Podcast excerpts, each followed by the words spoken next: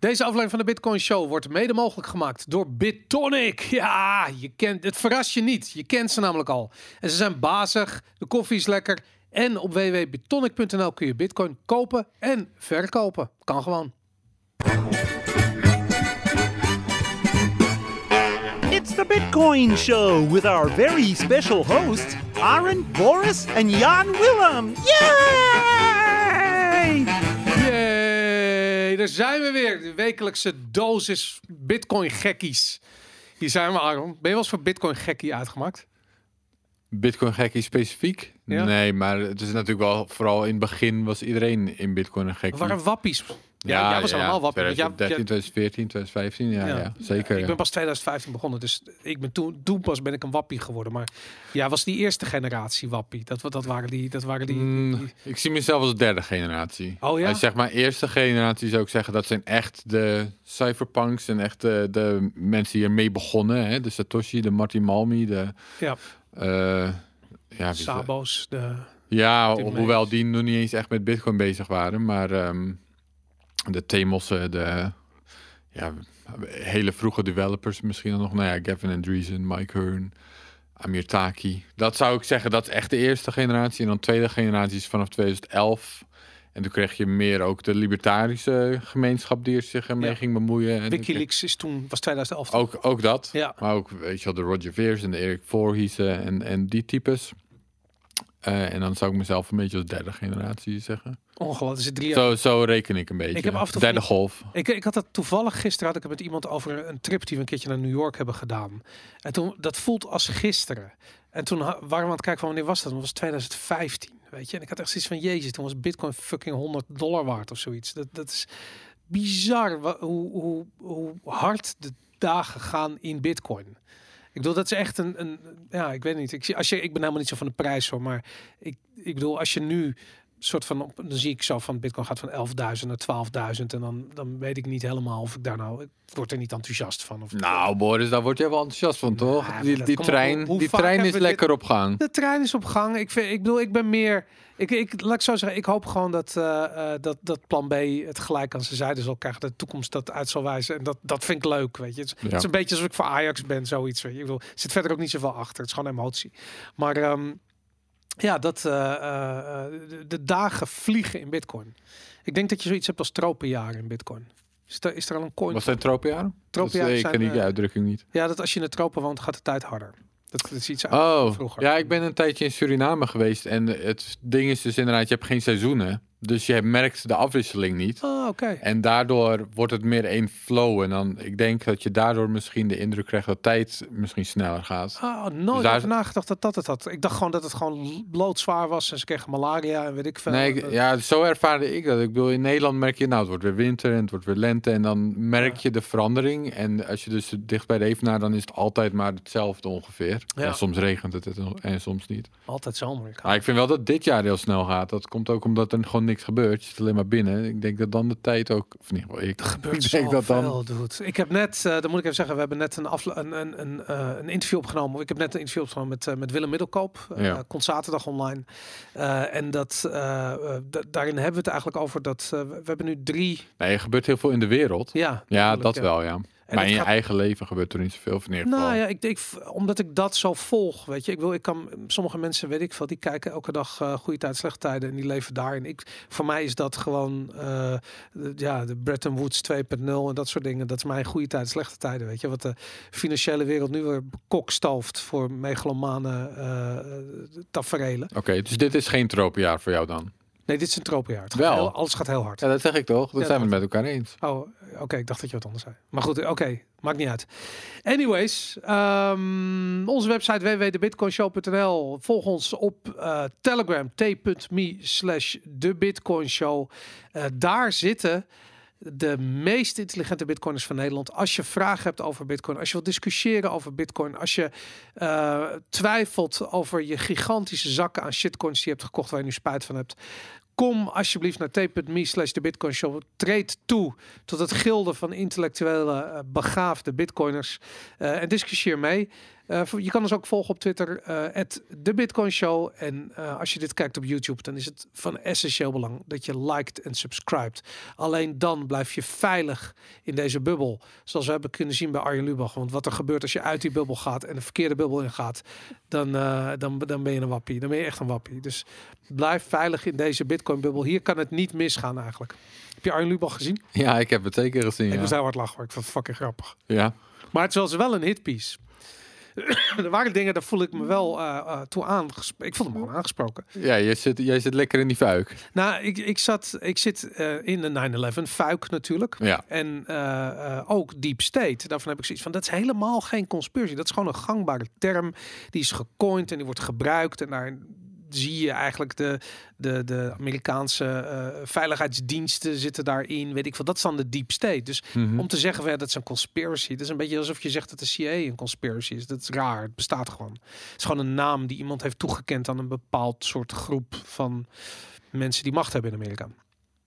Ja, klopt. Ja. De, de deep state op zich, dat is gewoon een bestaande term, ja. Wat vond je van de... Maar je moet, ja, je moet natuurlijk oppassen. Kijk, er zijn twee soort van naïeve manieren om naar de wereld te kijken, denk ik. En dat is de ene manier, naïeve manier is om te denken dat machtige mensen nooit is met elkaar samenkomen en bedenken, nou, hoe gaan we bepaalde Ja. dingen regelen? Dat, Vanzelfsprekend dat dat gebeurt, toch? dat gebeurt gerust wel. Dat gebeurt op elk niveau. Dus waarom zou dat op zo'n niveau niet gebeuren? Maar ja, de andere uiterste is natuurlijk dat je dan overal in meegaat. Je moet een of andere filter creëren om te bedenken wat is wel waar en wat is niet waar. Ja. Eh, ja, ik, ja, ik ga niet heel erg mee- ver mee in 9-11 bijvoorbeeld. Nee? Nee. Gaan we, gaan we een 9-11 uitzending maken? Niet Ja, nu, wil hoor, ik maar best wel doen, ja. Ik wil heel graag een 9-11 uitzending. Het ding is een beetje, ik heb, ik ben, we hadden laatst ook zo'n zo'n coronadiscussie, maar ik heb dan, ik lees allemaal dingen en ik heb helemaal, ik heb dat allemaal niet paraat, weet je. Dus dan, dan kom jij met een, met een, met een onderzoek en heb ik zoiets van, ja, maar ik heb ook een onderzoek gezien. En dan moet ik, zit ik fucking, weet je, een half uur in, in de auto met gevaar voor eigen leven een, een soort link te googlen. Heb ik zoiets van, waarom ben ik dit aan het doen? Ik heb die dingen niet paraat, dus ik ben niet zo goed, zo, zo goed in dat soort discussies. En dat, eh, eh, maar goed, als we een 9-11 uitzending gaan doen, lijkt het me leuk om dat voor te bereiden. En dan heb ik mijn linkjes en dan ga ik je dingen laten zien en zo. Dat, eh, dat Ja, ik ben er voor in hoor. vet. lijkt me leuk. Ja, vet, lijkt me tof. Goed, ehm, ehm, maar wat, wat ik trouwens interessant vond aan Arjen Lubach. En eh, eh, hoe grappig ik het ook vond, vond ik het interessant dat hij, eh, hoe hij zijn, zijn, zijn verhaal illustreerde. Dus weet ik veel, er werd wat gezegd over, laat de, de, de meest extreme vorm van conspiracy voorbeelden werd genoemd. De, weet ik veel, het koningshuis wat bloed van kinderen drinkt, zoiets. En dan Ja. werden er een paar gasten voor de camera gezet. Dat ik echt dacht van, Jesus Christ, waar heb je dit interview vandaan? Weet je, ik bedoel, van die geen stijl interviews die ze vroeger deden met gasten die helemaal doorgesnoven ergens soort van om zes uur 's ochtends in een club hingen, weet je. En deze mensen ook die, ik, weet- ik weet niet, weet je. En ik heb dan Nou ja, zoals Sven Hulleman bijvoorbeeld. Die was dat dus aan het verkondigen. ja, Terwijl daarvan, zou je zeggen, die zitten ook niet zo heel veel stappen bij. Nou ja, Arno Wellens gaat hij veel mee om. En dan Ja, zit je alweer inderdaad. dicht bij eh ja, nou ja, goed. maar, alternatief finance, bitcoin wereld, zeg maar. Ja, eh, terwijl ja, ik heb daar inderdaad weinig mee het zijn inderdaad, het, inderdaad, maar ik weet, Het zijn ja. niet doorgesnoven gekkies of wat je Nee, net zei. nou, Ik ik, heb het ook niet over eh, Sven Hulleman hoor. Ik, ik bedoel, ik vind dat hij echt fucking fantastische items maakt, 9 van de 10 keer. Ehm, ik denk dat het meer ging over eh, de mensen die ze op straat, waar ze stukjes van lieten zien. En dat waren gewoon echt mensen die gewoon zeiden van, "Je- je- ja, ik ga het nu nadoen. Ik, ga, ik wil Nee, dat- mensen nadoen, maar je begrijpt wat ik bedoel. Werd- Als illustratie lieten ze gewoon beelden zien van mensen. dat Ik denk van ja, daar, daar hebben ze wel even naar moeten zoeken om, om dit soort dit soort figuren voor de camera om daar beelden van te Ja, je bedoelt die klassieke geen stijl truc. Dat je inderdaad naar een demonstratie gaat en je gaat de aller simp- simpelste figuren die ga je eruit pikken en dan Ja. creëer je daar een beeld van iedereen die tegen een bepaald beleid is. Ik- Ja, ik heb dat, daar- is, dat is een vervelende. Ik, ik heb met, eh met GameKings hebben we dat heel vaak gehad. Dan hadden we een of ander evenement. En dan kwam vooral geen stijl of Poont hadden daar een handje van. Die kwamen dan langs. En die, serieus, die, die pikten er dan een paar mensen uit, uit het publiek. Dat ik echt denk van ja, dat moet dan de, de, de gamer voorstellen. En dat zijn dan net de mensen die echt... Ja, ik, ik weet het niet. Ik wil er niks negatiefs over zeggen, maar je, maar je snapt wat ik bedoel, weet je. Ik bedoel, ze wilden echt, ze wilden echt een prototype nerd neerzetten, weet je. En terwijl ik heb precies van, gamers, dat zijn alle mensen. Maar nee, hier moeten dan weer typisch een paar figuren die amper uit hun woorden komen, weet je. Is- sociaal gehandicapt eh, figuren werden voor de kamer. En ik denk van ja, is dat, is dat dan hoe je je verhaal wil illustreren, weet je? En dan, dan is dat zo. En dat, dat doet Arjen Lubach doet dat ook. En, Maar om dan is een concreet vraag, zoals dat QAnon, wat dus een heel ding schijnt te zijn. Ja. We, heb je daar dan iets mee? Of ik heb het gevolgd. Ik weet wat het is. Hè? Ja. Ik bedoel, ik weet. Ja, wat- voor mij was dat grotendeels nieuws. Ah, oké. nee, ik niet weet- niet ik- van Lubach, ik had het al een beetje daarvoor wel gehoord, maar Ja, ja, ja, ja, ik weet het niet. Er zijn twee kanten hè, van eh, dat eh QAnon zou dan ehm, iets kunnen zijn van Trump of de Trump eh, uit het Trump-kamp worden dan cryptische berichten verstuurd die iets zouden moeten betekenen over wat er gaat gebeuren. En met name de, de arrestatie van Jeffrey Epstein zou dan zijn aangekondigd. Q- nou goed, ik weet niet de details ervan. Ik volg het ook niet heel erg. Maar eh, ja, nou ja, goed, ja. Is dat een conspiracy? Ik weet het niet, weet je. Ik bedoel, totdat ze weten wie QAnon is, kan het toch iedereen zijn. Het is toch hetzelfde als zeggen wie is eh, Satoshi of zo, weet je. Ik bedoel, eigenlijk doet het er niet toe. Ja, geloof je erin? Ik weet niet of je nou in, in, in boodschappen moet geloven of zo, weet je. Ik bedoel, als het zichzelf bewijst, dan heeft het zichzelf bewezen. En als het dat niet doet, nou, dan is het niet waar. Ja, ik, weet- ik weet niet zo goed of ik daar dan... Ik weet niet zo goed wat dan het punt daarvan is of zo, weet je. Ja. Ga je leven inrichten aan de hand van een anoniem Twitter-kanaal of iets dergelijks? Dat is toch raar?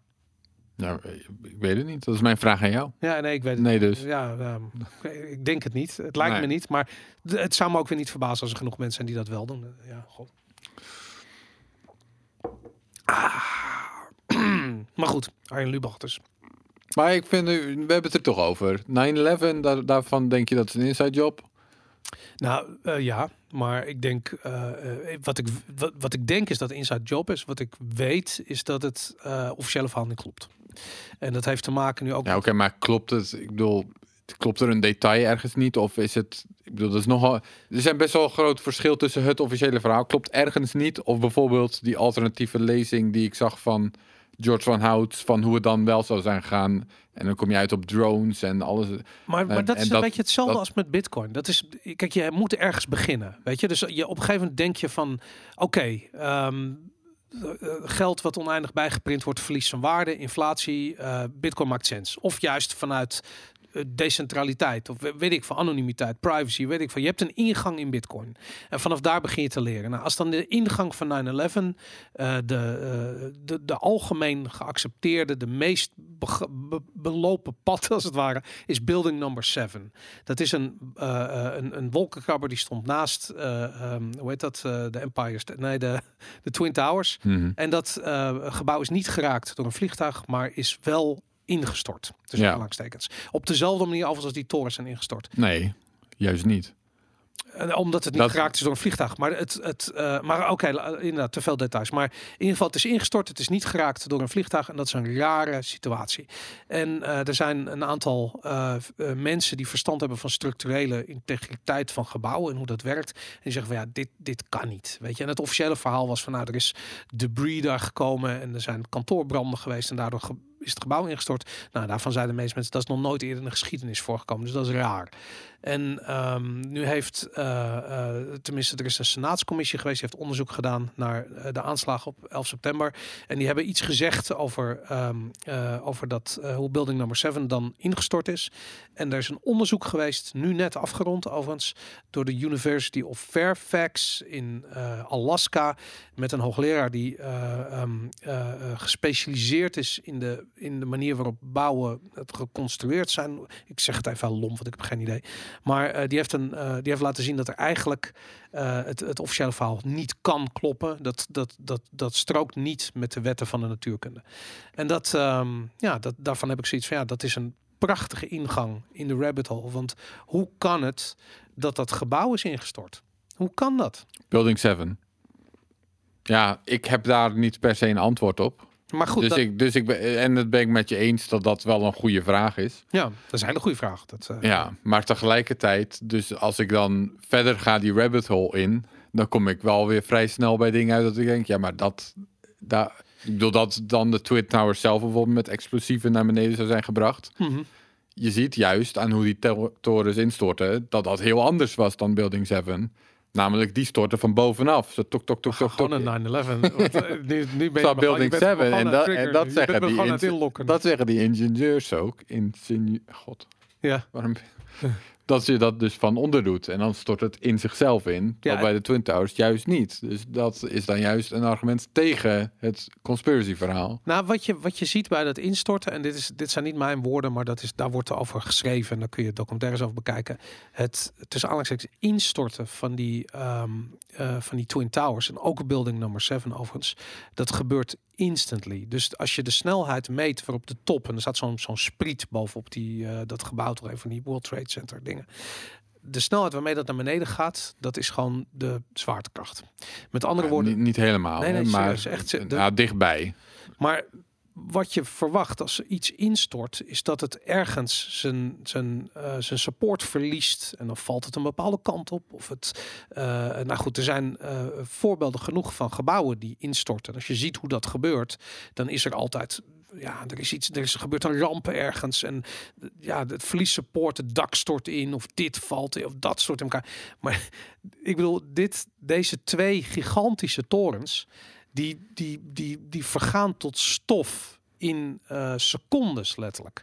Dat is niet helemaal hoe gebouwen instorten als ze instorten, eh, als ze niet opgeblazen worden. Dat is eigenlijk het ding. Maar het is ook niet hoe ze instorten als ze wel opgeblazen worden. Ja, jawel. Nee, echt niet. Dan gebeurt dat van onder en dan storten ze in zichzelf in. Terwijl je ziet bij die torens dat ze van boven juist... Je ziet ook al dat... Ik bedoel, dat is dus ook juist een deel van het conspiracy verhaal... van dat ze overal dat gruis nog hebben gevonden. Ja, ja. Nou, Dat ze- gebeurt het- dus juist het niet bij een control demolition. Oh, dat, jawel. Dat, er is een, eh een. Er zijn schijnbaar maar heel weinig mensen in de wereld die eh, gebouwen kunnen opblazen. Dat zijn maar. Het is ook niet zoveel vraag naar natuurlijk. Er zijn een paar die dat doen. Er was een Nederlander, Danny Jovenko. en we hebben het over... Dus, ja, Ja, nou die- ga door. Nou goed, en die, die, zij hebben hem die beelden laten zien eh, van building number 7. En toen zei hij van ja, dit is een schoolvoorbeeld van controlled demolition. Ja, bij building number 7 zeg je dat. Maar als je dus het hele filmpje kijkt van diezelfde Danny Joenko, ja. Joenko, dan heeft hij dus ook over de Twin Towers. En dan legt hij juist precies in dezelfde Hollandse nuchterheid uit waarom die Twin Towers niet controlled demolition Ja, zijn. wa- maar wat En, en wat George van Houts daarvan maakt, is dat hij zegt, ja, dat zei hij alleen maar omdat hij dat te controversieel vond om te zeggen. Nee, nee, nee. Hij Nou, ik zou zeggen, luister naar het interview en luister naar zijn uitleg. Dat is super nuchter en hij legt gewoon uit, nee, dat is geen controlled hij heeft demolition. op, op dat moment nog nooit getwijfeld aan het officiële verhaal. En dat wat, wat daar, wat een beetje ook naar is aan hoe dat item is opgenomen, is dat hij zich niet gerealiseerd heeft dat building nummer 7 op 11 september is ingestort. Dus hij ziet dat en hij is niet eh, belast Ik- met de voorkennis van oké, er is een aanslag geweest, vliegtuig erin is ingest- Die voorkennis heeft hij. Hij ziet gewoon een gebouw en hij zegt ja, dit is control demolition. Ja, dat zegt hij over Building 7. Ja. En dat ben ik met je eens. Dat Ja. hij dat zegt over Building 7 en dat hij dat echt dacht. Maar hij weet op dat En moment ik- al wat er gebeurd is met, met, met de Twin Towers. Ja, maar dan nog, als je luistert naar zijn uitleg waarom dat geen control demolition is, Mhm. dan vind ik dat heel overtuigend. En daarna dat hij over Building 7 wordt gevraagd, dan legt hij ook uit, dat, dat is het punt van wat hij aan het zeggen is, dat het contrast zo groot is. Dat Building 7 wel in zijn eigen ding, in zijn eigen footprint zakt. Ja. Terwijl de Twin Towers dat niet deden. Die, die brokkelen van bovenaf en dat is een grote mes. Nou goed, ik, ja. Het is een eh, leuk onderwerp, maar we moeten misschien verder, of Ja, niet? kunnen- ik weet niet hoeveel, hoe lang deze aflevering. eh, maar inderdaad, we kunnen hier letterlijk eh, dagen over, over discussiëren. Ik vind het, ja. Wel, laat ik zo zeggen, ik vind het. Wat ik er zo. Wat ik het belangrijkste. Kijk, weet je, nou, e- eerst je zin ja, nee, wat, wat ik het belangrijkste vind aan 11 september. is dat het mij heeft toen inzien. dat overheden niet altijd de waarheid spreken. Dat overheden niet altijd het beste met je voor hebben. Eh, dat eh, overheden ook gewoon maar organisaties zijn waar mensen bepaalde belangen hebben bij bepaalde uitkomsten van beslissingen, eh, die niet altijd in het voordeel zijn van het volk. Dat er actief eh, ja, een, een, een, een informatie eh, stroom op gang komt die niet altijd strookt met de werkelijkheid. Nou ja, wat heel duidelijk is, is dat zoiets als 9-11 vervolgens, hoe, wat er ook is gebeurd, het is daarna wel misbruikt om allerlei oorlogen te rechtvaardigen. Ja. Wat hadden ze in, in Afghanistan te zoeken of in Irak? Dat had helemaal niks met 9-11 te maken. Maar dat is wel dat sentiment is misbruikt. Absoluut, ja. Dat gebeurt wel. Ja. Nou ja, goed, dat... eh, Nee, ik heb je wel eens in de John F. Kennedy assassination daarin verdiept? Nou, nou, ik, ik, ik kwam Daar er niet in. niet. Ik kwam er niet in. Nee? Het is ook een generatieding, man. ik kwam er Ah, gewoon niet in. Maar dat, eh, ik heb volgens mij, eh, had niet Peter R. de Vries een keertje een... eh, ja, inderdaad. Zoiets, ja. misschien heb ik dat gezien, ik weet het niet meer. Maar goed, ik, ik- weet je, ik, ik zou je zeggen, ik heb, er staat een fantastische documentaire over de JFK-aanslag op Netflix, die heb ik wel gezien. En wat ze daarin zeggen, eh, dat is, die is, is gebaseerd op een boek van een guy die eh, gespecialiseerd is in, ehm, hoe noem je dat, in, in de, eh, eh, de, de, de- hoe, hoe kogels zich gedragen. Dat is, Ja. dat is een soort wetenschap. En lang verhaal kort, hij zegt van nou goed, dat officiële verhaal dat klopt voor geen meter. Maar wat er gebeurd is en wat zijn berekeningen helemaal ondersteunen, is dat er dus geschoten werd door een guy ergens vandaan, waarschijnlijk Lee Harvey Oswald. Ehm, en eh, de auto voor eh, de auto van de president, daar eh, was een Secret Service medewerker. En die had daadwerkelijk een automatisch wapen bij. Ze hadden allemaal pistolen, maar er was één automatisch wapen. Dat was ook hoe die teams werden samengesteld. Dus wat doet die guy? Die zit ook in een open auto, die pakt het automatische wapen, staat op. En op dat ogenblik geeft de chauffeur gas. Dus hij valt achterover en zijn wapen gaat af.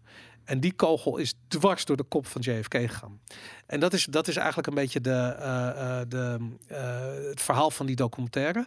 En hoe het onderbouwd is, echt serieus, je, je, je mind is blown. Het is echt fantastisch. Maar en ook, wat ik vind ik ook interessant, wat er daarna allemaal gebeurt. Weet je, die rare situatie in die ziekenhuis, waar die eerst, hij gaat niet naar dichtstbijzijn, zie je een ander ziekenhuis. En dan wordt er allerlei shit onder de, onder de tafel, onder het vloerkleed geveegd en weet ik veel wat.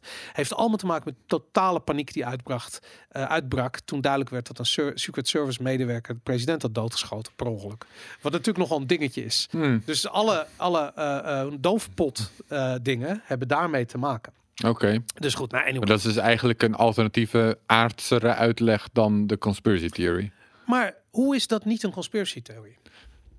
Nou ja, het is in ieder geval niet eh, de, de conspiracy theory dat eh, ik weet niet. Johnson was de vicepresident toch? Dat die misschien achter een complot zat en dat Kennedy weet weg moest vanwege Cuba. Nou ja, en- Kennedy wou de Federal Reserve afschaffen. Dat, dat weet ik. En eh, dan speelde Cuba nog Wilde. Kennedy dat? Kennedy wilde de Federal Ik- Reserve afschaffen. Ja, dus dat is, dat is natuurlijk wat wij Bitcoiners als een eh, eh, volledig logische verklaring aanvaarden. Meestal bij dat soort dingen is dat als de Federal Reserve natuurlijk de, eh, hoe noem je dat, de, ehm, eh, de belichaming van het kwaad is. Als je die tegen je in het harnas jaagt, ja, dan, dan is, een, dan is zo'n aanslag, is het, dat kun je verwachten natuurlijk. Ik heb die uitleg nog nooit gehoord. Nee, ik heb wel gehoord Cuba dat het daar voor een groot deel om zou gaan. Ja, ja goed, whatever, we weten het niet. Maar Maar- misschien, nou ja, goed. Anyways. Anyways, lekker belangrijk allemaal. De wereld. Ehm, maar ehm, laten we beginnen met het grote macro-economische nieuws deze week. Waar is mijn award, Boris? Ja, die zouden we op tafel zetten. Ze staan daar Oh. achter de ventilator. Als je pak, pak ze even snel. Nou, ze moeten, pak ik ze even- moeten gewoon op tafel. Ik, ik, in, de, in de haast die we ehm, hadden vanochtend, eh, ben ik gewoon vergeten om de awards op tafel te zetten. Kijk. Onze trots. Maar echt serieus. We zijn bejubeld ook op Twitter. Onze, onze tweet is viral gegaan, bijna 100 likes. Omdat iedereen zo trots was dat we de officiële winnaars zijn van de Bitcoin Podcast Award. Oh, maar zag je, 24. zag je Radio Satoshi? Wat ja, die een, wat zuur zijn slechte Ah, verliezers zijn dat. zijn ze zuur. En het is niet of ze iets gedaan hebben. Kaart. Ja. Wat, eh, Maar ik bedoel, ja, we hebben, zo we, zijn hebben een profes- professionele vakjury gehad die Precies. de allerbeste podcast nomineerde. Ja, absoluut. Daarna publieke stemming gehad. ja, twee stemmen hebben we Oké, was dat publiek te verifiëren? Nee, maar Nou, ik, bij deze kan ik als je, als je niet twee, op deze blauwe ogen kan vertrouwen, Boris, dan... eh, meer, eh, ja, nee, absoluut. nee, het zijn Dat- echt slechte verliezers. Ja, nee, Satoshi, Ik ben er heel eh, blij mee in ieder geval. Dit is wel... eh, Ja, nou, het is ook meer dan terecht. hè. Ik bedoel, het is echt, eh, ik bedoel, ja, zeer een terecht. jaar lang, wat zeg ik, twee jaar lang hard podcasts maken, die, die, eh, dat legt je geen windeieren. Dat blijkt maar weer. Ja. Weet je dat ik laatst voor het eerst een windei gezien heb? Weet je wat een windei is? Eh, ja, nou, kip vertel. gehad vroeger, toch? ja, toen ik heel klein was. Oké, nou als, je, als, je, als een kip heel erg gestrest is, dan leggen ze een windei. En dat is een ei zonder schaal.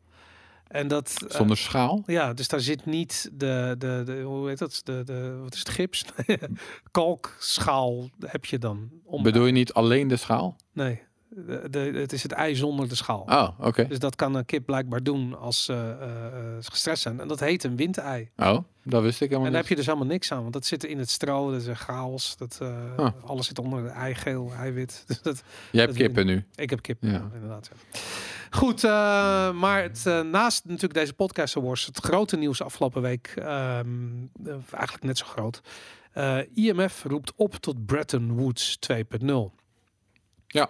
Aaron, het is zover. Het is zover. De Big Reset. Eh, ik heb er net ook... eh, Ja. ja, nou ja, met- dit is inderdaad wel waar. Bijvoorbeeld Willem Middelkoop het al. En jullie zullen het daar net ook over hebben gehad. Maar Absoluut. dat is inderdaad wat al een tijdje, ja, waar hij het al een tijdje over heeft bijvoorbeeld. Nou, het interessante is dat het IMF eh, zich nog niet op die manier had uitgesproken over die grote reset. We hebben eigenlijk al in verschillende ehm hoedanigheden, zou ik zeggen, in verschillende vormen hebben we al eh, verhalen gehoord van de Fed, van Mark Carney die de eerste was, van eh, de ECB, de Nederlandse bank zelfs. Die hebben allemaal uitspraken gedaan over eh, central bank digital currencies en wat voor problemen dat allemaal zou kunnen oplossen.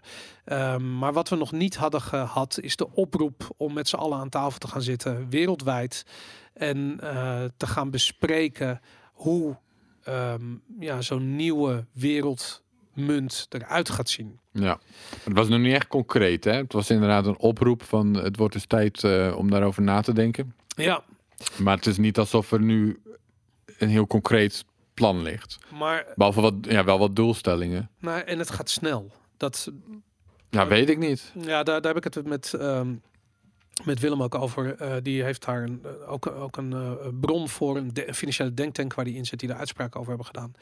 En dat, dit gaat gewoon volgend jaar gebeuren. En wat interessant is, is dat ehm, we natuurlijk de vorm waarin het gaat gebeuren ook al enigszins hebben meegekregen door al die digital bank central currencies die, die, er, die er uitgerold worden. Of eigenlijk de plannen die er uitgerold worden. Dus we hebben wel een idee waar dat ongeveer heen gaat.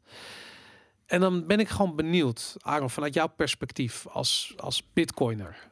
Wat denk je dat er gaat gebeuren als zometeen je wordt wakker en je krijgt een, weet ik veel, een van de krantenbericht in huis. Download nu de, ehm, eh, de IMF-app en er staat direct al 1000 euro aan IMF-credits staan erin die je kunt uitgeven bij de Albert Heijn of bij de bakker op de hoek. Ehm, wat, wat ga je dan doen? Zijn dat de twee plekken? Het zullen namelijk niet alle Of- plekken zijn. Nee, dat was mijn Stel vraag dat jij een inderdaad. winkel hebt, zou je het dan accepteren bijvoorbeeld? Nee, ja, hangt er vanaf waar ik het dan weer kan uitgeven, toch? Precies, hangt er, ja. ja. dat is de fungibiliteit. Die Eh, fungibility die, maakt wel uit, ja. Ja, daarom. Eh, dus daar hangt het vanaf dan. Ja, Maar je zal het inderdaad niet overal kunnen uitgeven waarschijnlijk. maar ga je de app downloaden? Als ik gratis geld krijg, ja hoor. Waarom Ja? niet? Ja, tuurlijk. Fuck it, gewoon shitcoins en shitcoins, maakt niet uit. Gewoon omwisselen. Ja, gewoon dumpen. Ja, Dus dumpen waar je het kan dumpen, ja dat is denk ik. Maar ehm, ja, Willem Mulderkoop denk ik volgend jaar. Ja, ik zeg dus, ik, mijn punt was eerder al. Kijk, IMF is zelf opgericht natuurlijk bij de, bij de eerste Bretton Woods, bij de Ja. Bre- Bre- Bretton Woods. Mhm. Eh, en toen is ook dat hele de World Bank en de, de dollar als ehm, eh, World Reserve Currency in feite toen nog gekoppeld aan goud. Dat is toen allemaal ontworpen. Ja. Er waren toen ook wel andere ideeën. Hè? De Keynes bijvoorbeeld, die stelde toen de bank. Eén ander idee. Dit. Nou, Ja, oké. Oké, ja. De Keynes, inderdaad, één ander idee, I guess. Mhm. Dat was Keynes, die stelde de bankkorf voor. En dat Ja. was dan een internationale munt gekoppeld aan een eh, mandje hè, van... ehm, Weet je wat de SDR uiteindelijk geworden is? De Special Ja, Drawing Rights. Inderdaad, dat was dat inderdaad. Uiteindelijk is het dus niet dat geworden, maar is het de dollar geworden. Nou ja, ik denk dat heeft er alles mee te maken dat het was tegen het einde van de Tweede Wereldoorlog. En op dat moment was het wel duidelijk wie de baas was. Ja. En dus wie zijn zin kon doordrukken. Maar ook Maar nu Europa zitten we lag- niet echt in zo'n situatie. Dus ik moet nog maar zien of ze dan nu ook... Zo, wie gaat nu zijn zin doordrukken? Of hoe, Maar dat is Kijk, juist na het einde van een oorlog kan je zoiets doen. Maar nu in vredestijd, toch? Dan lijkt het me veel. Ik weet Ja. het namelijk niet zo goed meer. Arne. Nou ja, er is geen wereldoorlog op dit moment. Nee, maar wat En dan als lijkt het me moeilijker om zoiets- golf komt en die is nog dodelijker en de economische gevolgen zijn zo... Ik wil, laat ik zo zeggen, de economische gevolgen zijn nu al krankzinnig. We merken het nog niet helemaal van dag tot dag, maar het is al aan, het is in gang gezet. Ja, En eh, wat we zo meteen eh, gaan zien is eh, gigantische faillissementen, hoeveelheid faillissementen. Ehm, we gaan banken zien omvallen. Dat, daarvoor hoeft niet zo heel veel nog meer te gebeuren. Weet je, dat, daar zijn we eigenlijk al. Die tweede golf zoals die nu plaatsvindt. En ook eerlijk gezegd, dat vind ik helemaal bizar eraan. En dat is waarom ik 11 september gevoelens van heel corona krijg. Is dat overal wordt het de coronacrisis genoemd. Maar deze shit is al, heeft helemaal niets met corona te maken. Want die, die gigantische schuldenberg, wat de oorzaak is van het instorten van het systeem, is opgebouwd na 2008. Ehm, dus die, ja nou, ik zou zeggen, corona is dan het duwtje wat het nog nodig had, zeg maar. nou, maar voordat corona was, kijk, kan je nog die, eh, die crisis herinneren in die repo markets? Wat je- Ja, ja, bijvoorbeeld. Maar ja. dat was echt, dat was in januari of december, weet ik. Het was echt voor corona. Dus je zag daar al dat het systeem begon in te storten. Nou, dan komt corona langs. Eh, ik heb zoiets van. eh, ehm, daar gaan we misschien op terugkijken en zien van nou, de, de, de lockdown-reacties. Als je zegt van dat is overdreven geweest, dan ehm, zou je af kunnen vragen van zou niet de economische crisis alsnog op dezelfde manier zich ontvouwen? Misschien over een iets langere periode, dat wel. Maar ik kan me voorstellen dat die lockdowns wel de, de hele zooi in een soort stroomversnelling onder hoge druk brengen. En onder druk wordt alles vloeibaar. En misschien is de gedachte van luister, als we maar die crisis zo snel mogelijk, zo heftig mogelijk laten zijn, dan is de druk het grootst. En dan is het ook logisch dat de betrokken partijen, namelijk eh, het Westen en eh, bij wijze van spreken China en Rusland, ehm, en misschien nog de Arabische landen, allemaal met elkaar tot de conclusie komen dat deze nieuwe oplossing een goede oplossing gaat zijn. Ja, nou, los van of het nou komt door de lockdowns of het virus. Laten we die discussie even naast ons neerleggen. Ja, nou, Dan- mijn- punt is eigenlijk dat ondanks het virus was dit ook wel gebeurd. Ja, oké, maar er is nu dus niet iemand die zegt zo gaan we het doen en anders niet, Nou ja, denk dat- ik. dat- dat en dat toch- had je na, dat had je in 1944 wel. En eh, daarom lijkt het me nu veel moeilijker om zoiets tot stand te brengen. Behalve dat, eh, dit heb ik ook, ik ben gewoon al de hele podcast met Willem, ga ik v- eh, verklaren. Ehm, in 1944 hebben de Amerikanen een plan gepresenteerd waar ze al twee jaar aan gewerkt hebben op dat ogenblik. En dat is eigenlijk een beetje het gevoel wat ik krijg bij die central bank digital currencies ook. Daar wordt nu ook al twee jaar over. Ze weten donders goed wat ze gaan doen. Die plannen liggen er gewoon. Ik bedoel, dat Mark Carney tijdens dat... Maar kunnen ze het nu doordrukken? Kunnen ze nu hun zin doordrukken? nou ja, waar, waar Net als in 1944. Ehm, maar dat, dat hangt er vanaf. Laat ik zo zeggen, mijn gevoel zegt nu nog niet, namelijk. Maar stel dat er een derde golf en een vierde golf komt. En eh, eh, al die banken beginnen om te vallen. En de financiële schade is zo krankzinnig. Eh, dat we al die, ja, dat we al die faillissementen. Ja, misschien dat dat het is. Misschien dat er, weet ik veel, dat we allemaal nog veel banger zijn straks voor een volgende golf. En, en zorg dat ervoor. Ik weet het allemaal niet. Maar ik kan me wel voorstellen dat, er, dat het plan, dat ligt er al een tijdje.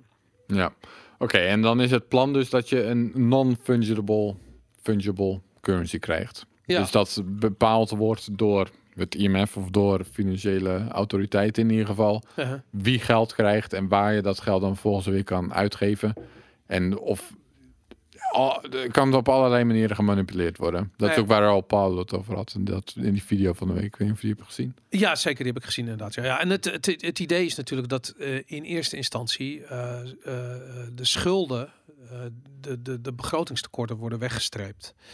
Dat je dat dus krijgt. Dat al die, die, die, die, die Ja, maar als je de schulden wegstreept, dan betekent het dus dat je van iemand anders weer de assets wegstreept. Nou, en dat is waarom de- Chinezen en Amerikanen het met elkaar eens moeten worden. Want dat is ja, en dat lijkt me heel moeilijk.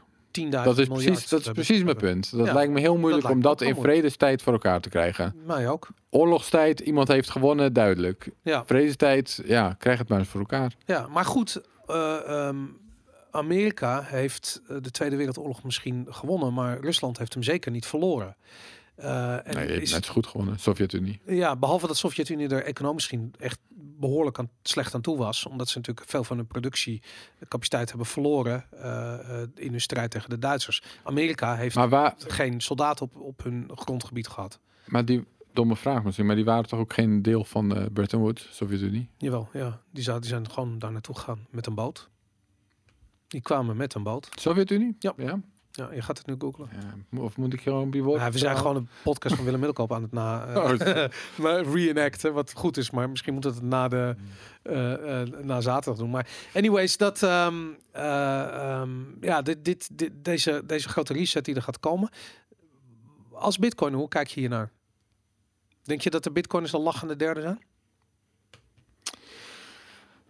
Ja, het, het moet haast wel goed zijn voor Bitcoin, toch? Alles is goed voor bitcoin, dus dat, dat dit ook, denk ik. Denk je dat het een on-ramp gaat zijn? Denk je dat eh, bitcoin de nieuwe... Dat, luister, denk je dat Bitonic de nieuwe eh, central bank digital currency van de ECB gaat eh, accepteren om bitcoin voor te kopen? Ja, zou het mogen van de ECB? Dat is dan dus weer de vraag. Twijfel het. Ik denk dat daar, daar zit nog wel een... Daar zit nog wel een addertje. Ja, ik bedoel, dat is wel een goede reden om ook voor physical cash te zijn natuurlijk. Hè? Dan kan je al, dat kan je in ieder geval, dat is echt fungible. Ja, kan je altijd nog bitcoin van kopen Maar je bijvoorbeeld. dat dat gewoon helemaal afgeschaft ja, als dat afgeschaft en op slot wordt gegooid, dan Ja. zou dat best wel eens negatief kunnen zijn voor bitcoin inderdaad. Ja, spannende tijden. Goed, maar dat, eh, ehm, wat ook eh, logisch is, is dat het niet in één keer uitgerold wordt, maar dat dit over een langere periode is. Bretton Woods hebben we eigenlijk ook gezien dat ehm, tussen 1944 en 1971 dat, dat volledig is uitgerold.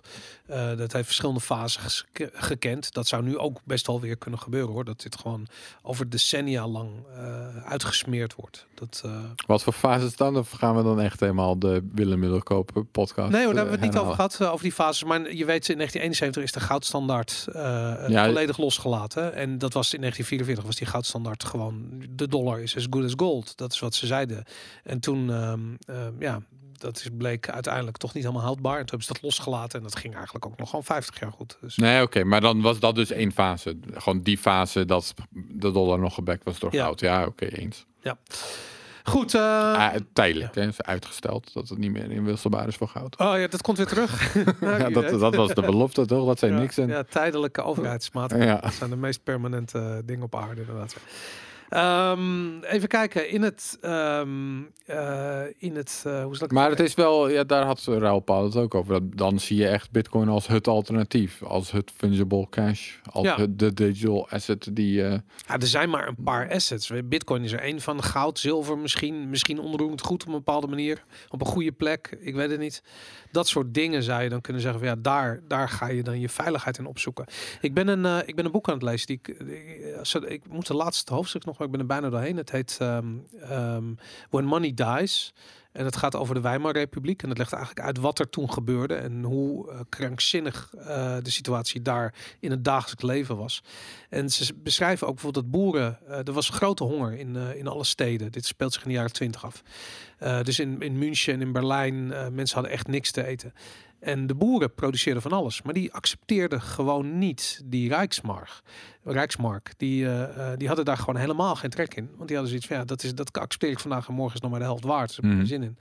En ehm, daar komt ook die, die, ik weet niet of je wel eens die foto's hebt dan heb je zo'n boer en die staat in zo'n klof bij zo'n boerderij en er staat dan, weet ik veel, een Rembrandt aan de muur en een, en een, en een soort van klassieke piano van 100.000 eh, euro, weet je, dat soort shit. Dat had je gewoon in die tijd, was dat heel normaal, want die mensen die rijk waren in de stad, die brachten al die rommel naar, naar die boeren toe, want die hadden gewoon eten. En dat, ehm, eh, ik ben gewoon heel erg bang dat je op een gegeven moment eh, eh, een soort splitsing krijgt in wie welk geld gaat accepteren. En dat, eh, dat je dat met Bitcoin, eh, laat ik zeggen, hoe, hoe langer dat voortzet, hoe langer het duurt voordat Bitcoin echt geld kan zijn. sorry, hoe langer wat duurt? Eh, hoe lang zo'n zo'n zo'n zo'n eigenlijk zo'n oneenigheid bestaat over wat je, wat je als geld accepteert. Eh, weet je, waar, waar in Duitsland het boeren eerst niet, niet meer de markt accepteerden, of eerst wel en daarna niet meer. Ehm, als je in dat soort hele turbulente fases van currencies en vooral van het printen doorgaat, dat is natuurlijk iets wat ons ook te wachten staat. Kijk, als ze een central bank digital currency uitbrengen, dat wil niet zeggen dat het opeens schaars wordt of zo. Ze gaan echt niet een, een 21 miljoen cap invoeren bij, bij hun. eh, bij hun currency. Dat, dat gaan we gewoon niet zien. Dus hoe ga je zorgen dat die, die gigantische schuldenberg die we nu hebben, die kan wel weggestreept worden. Maar wat, dat wil niet zeggen dat hij niet morgen weer terug is. Of volgend jaar of over tien jaar, weet ik het. Nee, ik verwacht niet dat ze opeens een, eh, heel erg Austrian beleid gaan voeren of zo. Nee, dat gaat niet gebeuren. daar hoef je niet op te wachten. Maar dat betekent ook dat je dus, mm, ik bedoel, waarschijnlijk de aankomende 50 jaar echt niet je koffie gaat afrekenen met Lightning. Die satoshis worden veel te waardevol daarvoor. Nou ja, als jij al je geld verdient in bitcoin en je wil toch een keer koffie drinken, dan zou je dat Ja, maar je blijft waarschijnlijk willen betalen met Lightning, toch? Behalve dat je blijft het probleem hebben dat het je duurste kopje koffie ooit wordt. Je, gaat de geschiedenis in. Als die gast die 50.000 satoshis heeft betaald voor een kopje koffie. Ja, maar ga je dan eh, nooit meer eten omdat je anders, omdat je bitcoins misschien later meer waard worden? Ja, ja, ja dat is. dat, lijkt lastig. me niet. Nee, nee, dat is lastig. Dat Time preference is niet oneindig. Je moet Ja. ook vandaag dingen. Je moet een boer worden. Je, je moet een boer worden. Dan eindig je met die, met die Rembrandts aan de muur en die, en die piano's en zo. Dat, eh, maar goed, ik heb al kippen, dat scheelt. Ehm heel even naar de EU. Die, ehm, eh, hoewel Mark Rutte in het openbaar zei dat hij geen eh, voorstander was, eh, was hij toch een van de bedenkers van het plan. De, de, obliga de EU-obligaties, de eerste uitgave heeft plaatsgevonden. 17 miljard wilden ze ophalen. En er werd een absoluut record gevestigd in het aantal inschrijvingen. Maar liefst 275 miljard dollar. eh, eh, daarvoor is er ingeschreven eh, op die uitgaven van die obligaties. En dat, dat is een absoluut record. Kun jij dat verklaren? Waar is Jan als je hem nodig Ja, waar is Jan als je hem nodig hebt? Nee, kan ik niet verklaren. Nee, veel geld. Ja, het is, het is een boel geld, dat 250. Maar goed, dat, dan, dan hebben we het wel over staatsobligaties. Die 10 jaar staatsobligaties. Dit is negatief rendement. En mensen staan te springen om hun geld erin te steken. Het is toch ja, raar? je Dus moet Bitcoin wat inderdaad. Ja. Een absurde wereld is dit. ja, Ja. nee, dat is heel gek. Goed, laten we het over technische dingen hebben. Laten we dat doen. Taproot is merged. Eindelijk in Bitcoin Core. Wat is... ehm, wat wil dat zeggen? Wat is merged? Zullen we als recap gewoon even wat Taproot was? Ook goed, ja. Oké, dus Taproot, dat is de eh, volgende software upgrade voor Bitcoin. In ieder geval, dat is een beetje het plan. Ja. En eh, wat het in principe is, is het... Nou, het is Snore en Taproot. En Snore is een nieuw signature algorithm. Ja, Dus, eh, en het leuke van Snore is dat je er allerlei rekenkundige dingetjes mee kan doen. Dat kan nu niet echt met Bitcoin signatures, maar met Snore kan dat wel. En dat betekent bijvoorbeeld dat als je twee signatures bij elkaar optelt, dat het nog steeds een geldige signature is. Dus dan kan je bijvoorbeeld een multisig eruit laten zien als een normale signature, een normale transactie. Dus dan herken je het niet meer als multisig. oké. Om één voorbeeld te noemen. Je En dat kunt- is privacyvriendelijk. je kunt er. Ja, dat is goed voor privacy. Je kunt er allerlei trucjes mee doen. Bijvoorbeeld, weet ik veel, je doet plus 100 bij de public key en dan plus 100. Gewoon, ik wil nu letterlijk het getal 100, hè? Plus 100 en dan plus 100 bij de signature. En dan heb je nog steeds dat het geldig is, de signature bij de public key. Dat soort dingen. Dus je kan er allerlei rekenkundige dingetjes mee doen. Dan heb je nog Taproot. Dat is eigenlijk dat je allerlei complexe manieren waarop bitcoins kunnen worden uitgegeven. Dus dat kan ook weer multisig zijn. Dat kunnen timelocks zijn. Dat tenminste, kan timelocks ook. Ja, timelocks moet ook kunnen. Het kan, eh, weet je wel, dat je een eh, hash pre-image, allerlei dat soort dingen, complexe dingen, die kun je eigenlijk verstoppen in een hash tree en die zit dan weer, die daarmee tweak je een normale Bitcoin public key, waarmee je weer, dat is de truc, je kunt een smart contract opstellen. Zolang wij het eens zijn over de uitkomst van smart contract, dan werken wij samen en dan, la, dan kunnen we de transactie eruit zien als een normale transactie. Dus dan leert niemand wat voor smart contract er eigenlijk onder zat. Het is pas als een van ons er niet is, weet ik we- iemand is van eh, onder een bus geraakt of iemand eh, wil niet meewerken op een andere reden, Hm. dan zou ik bijvoorbeeld in dit geval alsnog kunnen laten zien, nee, nee, eigenlijk zat er een smart contract achter en kijk, ik heb aan alle voorwaarden voldaan. De timelock is verlopen en ik heb hier de hash pre-image. Dus nu kan ik het geld uitgeven. Oké. Maar dus als jij gewoon meewerkt, ik heb het nu even over een smart contract, wat, contract wat wij met z'n tweeën hebben, Boris. Ja. Zolang wij samenwerken, dan kan je de transactie eruit laten zien als een normale transactie. Dus wederom goed voor privacy. Ja. Ook goed voor eh, scalability, want een normale transactie is een stuk compacter dan een heel smart contract. Ja. Dus dat, eh, nou, best wel vet. Dus om een concreet voorbeeld te noemen, bijvoorbeeld Lightning. Als je nu een Lightning transactie opent, of een Lightning channel opent, Hm. dan is dat heel makkelijk te herkennen als een Lightning channel. Ja. En als je hem sluit ook weer. met zoiets als Taproot kun je het er, kunnen we het eruit laten zien als een normale transactie. Ja. Dan herkent niemand dat wij een Lightning Channel hebben geopend. Oké, het is een beetje dit- abstract natuurlijk, omdat je de toepassingen moeten een beetje zo verzonnen worden. Maar dit kan natuurlijk, dit kan zo breed zijn. Dus je gaat zo meteen allerlei soorten wallets krijgen die onder bepaalde voorwaarden werken. Ja. Dus bijvoorbeeld een specifieke, ik zeg maar, een financiële partij zou een wallet kunnen, eh, eh, ja, weet ik veel, kunnen inrichten waarin transacties of funds onder bepaalde voorwaarden op een bepaalde manier worden opgeslagen. En dat kan een specifiek product zijn zelfs. Ja, klopt. Ja, je, dus je kan hele, weet ik veel, bijvoorbeeld een board van een bedrijf die heeft een of andere setup dat minstens drie boardmembers moeten meestemmen om geld te mogen uitgeven. En anders is er nog wel een advocaat of zo met een backup key of dan. Allemaal dat soort dingen kun je verstoppen in een normale transactie. En dan weet Ja. niemand dat er eigenlijk van alles achter zat. Ja, dat is tof inderdaad. Goed, oké. dus dat is eh Taproot en Schnorr. Ja, dus dat komt eraan. En het is nu, eh, dus van de week was de cut-off date voor Bitcoin Core 0.21. Dus wat het in feite betekent is dat elk half jaar komt er een Bitcoin Core release uit. Of ongeveer elk half jaar. En elk half jaar kijken ze dus ongeveer van, nou, hoe ver zijn we met het project? Ja, Dan zeggen we, oké, dit wordt dan de nieuwe release. Dus alles wat er nu in zit, dat is eh, ready to go. Mhm.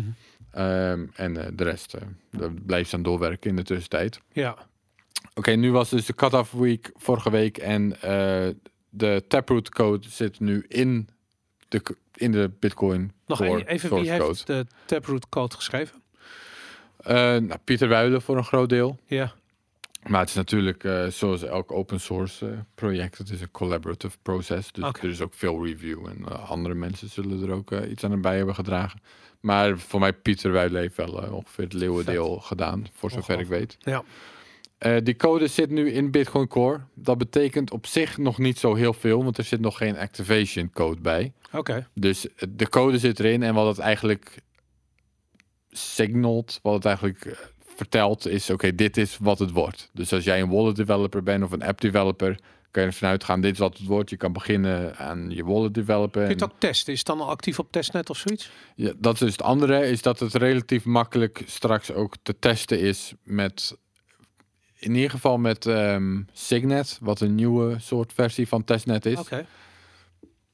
Om precies te zijn is dat een versie van testnet die iets meer reliable is, omdat je dan ook nog een paar developers hebt die een signature zetten elke 10 minuten dat er een nieuw blok wordt gevonden. Mhm. Lang verhaal. Als je er meer over wil weten, heb ik het er eh, laatst over gehad met Sjors in de Sjorsnado. Oké, ja.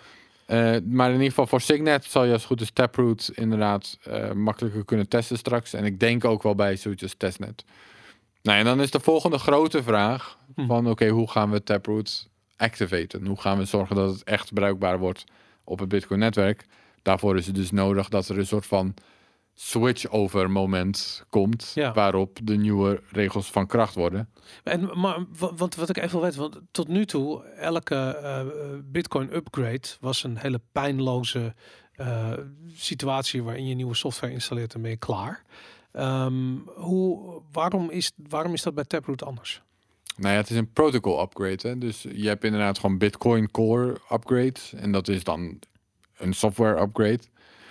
Eh, weet ik veel, dan eh, ziet de wallet er weer ietsje leuker uit. Of dan heb je een Ja. nieuwe future of zo. Maar Ja. bij een protocol upgrade, dan is het dus belangrijk dat iedereen dezelfde regels volgt. Oké, Nou is het bij een softfork zo dat het niet per se iedereen tegelijkertijd hoeft te zijn. Dat zou bij een hardfork wel zo zijn. Ja. Dan moet echt iedereen op hetzelfde moment switchen. Ja. Bij een softfork is het dan nog zo dat als een meerderheid van hashpower switcht, dan kan de rest een beetje op zijn eigen tempo switchen. Omdat, maar waar, waar ik benieuwd naar ben, hè, kijk, ik bedoel, de, zodra je softfork en hardfork zegt, dan krijgt iedereen een soort van PTSS van 2016, eh, toen Bitcoin Cash ontstond. Maar 17. Eh, 2000 oh, 2017. En ehm, nu eh, heb ik zoiets van ja, wat zouden de voornaamste argumenten zijn om te besluiten om niet eh, deze eh, eh, of de volgende versie van Bitcoin Core te installeren?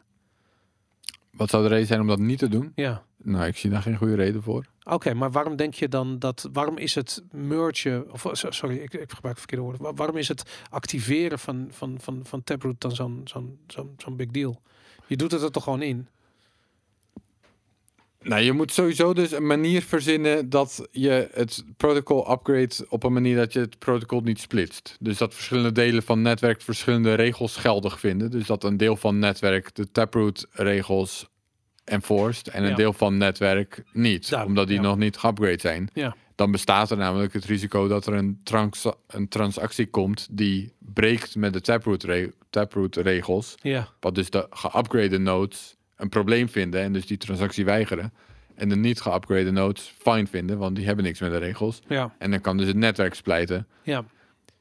Dat netwerk splijt alleen niet als in ieder geval een meerderheid van de hashpower de nieuwe regels enforced. Ja, Want op dat moment de geupgrade nodes die zien een lange blockchain en die zeggen oké, de regels worden gehandhaafd, dus dat is prima. mhm. En de niet geupgrade nodes, die zien de lange blockchain en die geven sowieso niet om de regels, dus die vinden het sowieso prima. ja, Dus alleen dan zorg je ervoor dat iedereen on board is. Dus hoe zorg je er nou voor? Of hoe moet ik dat zeggen?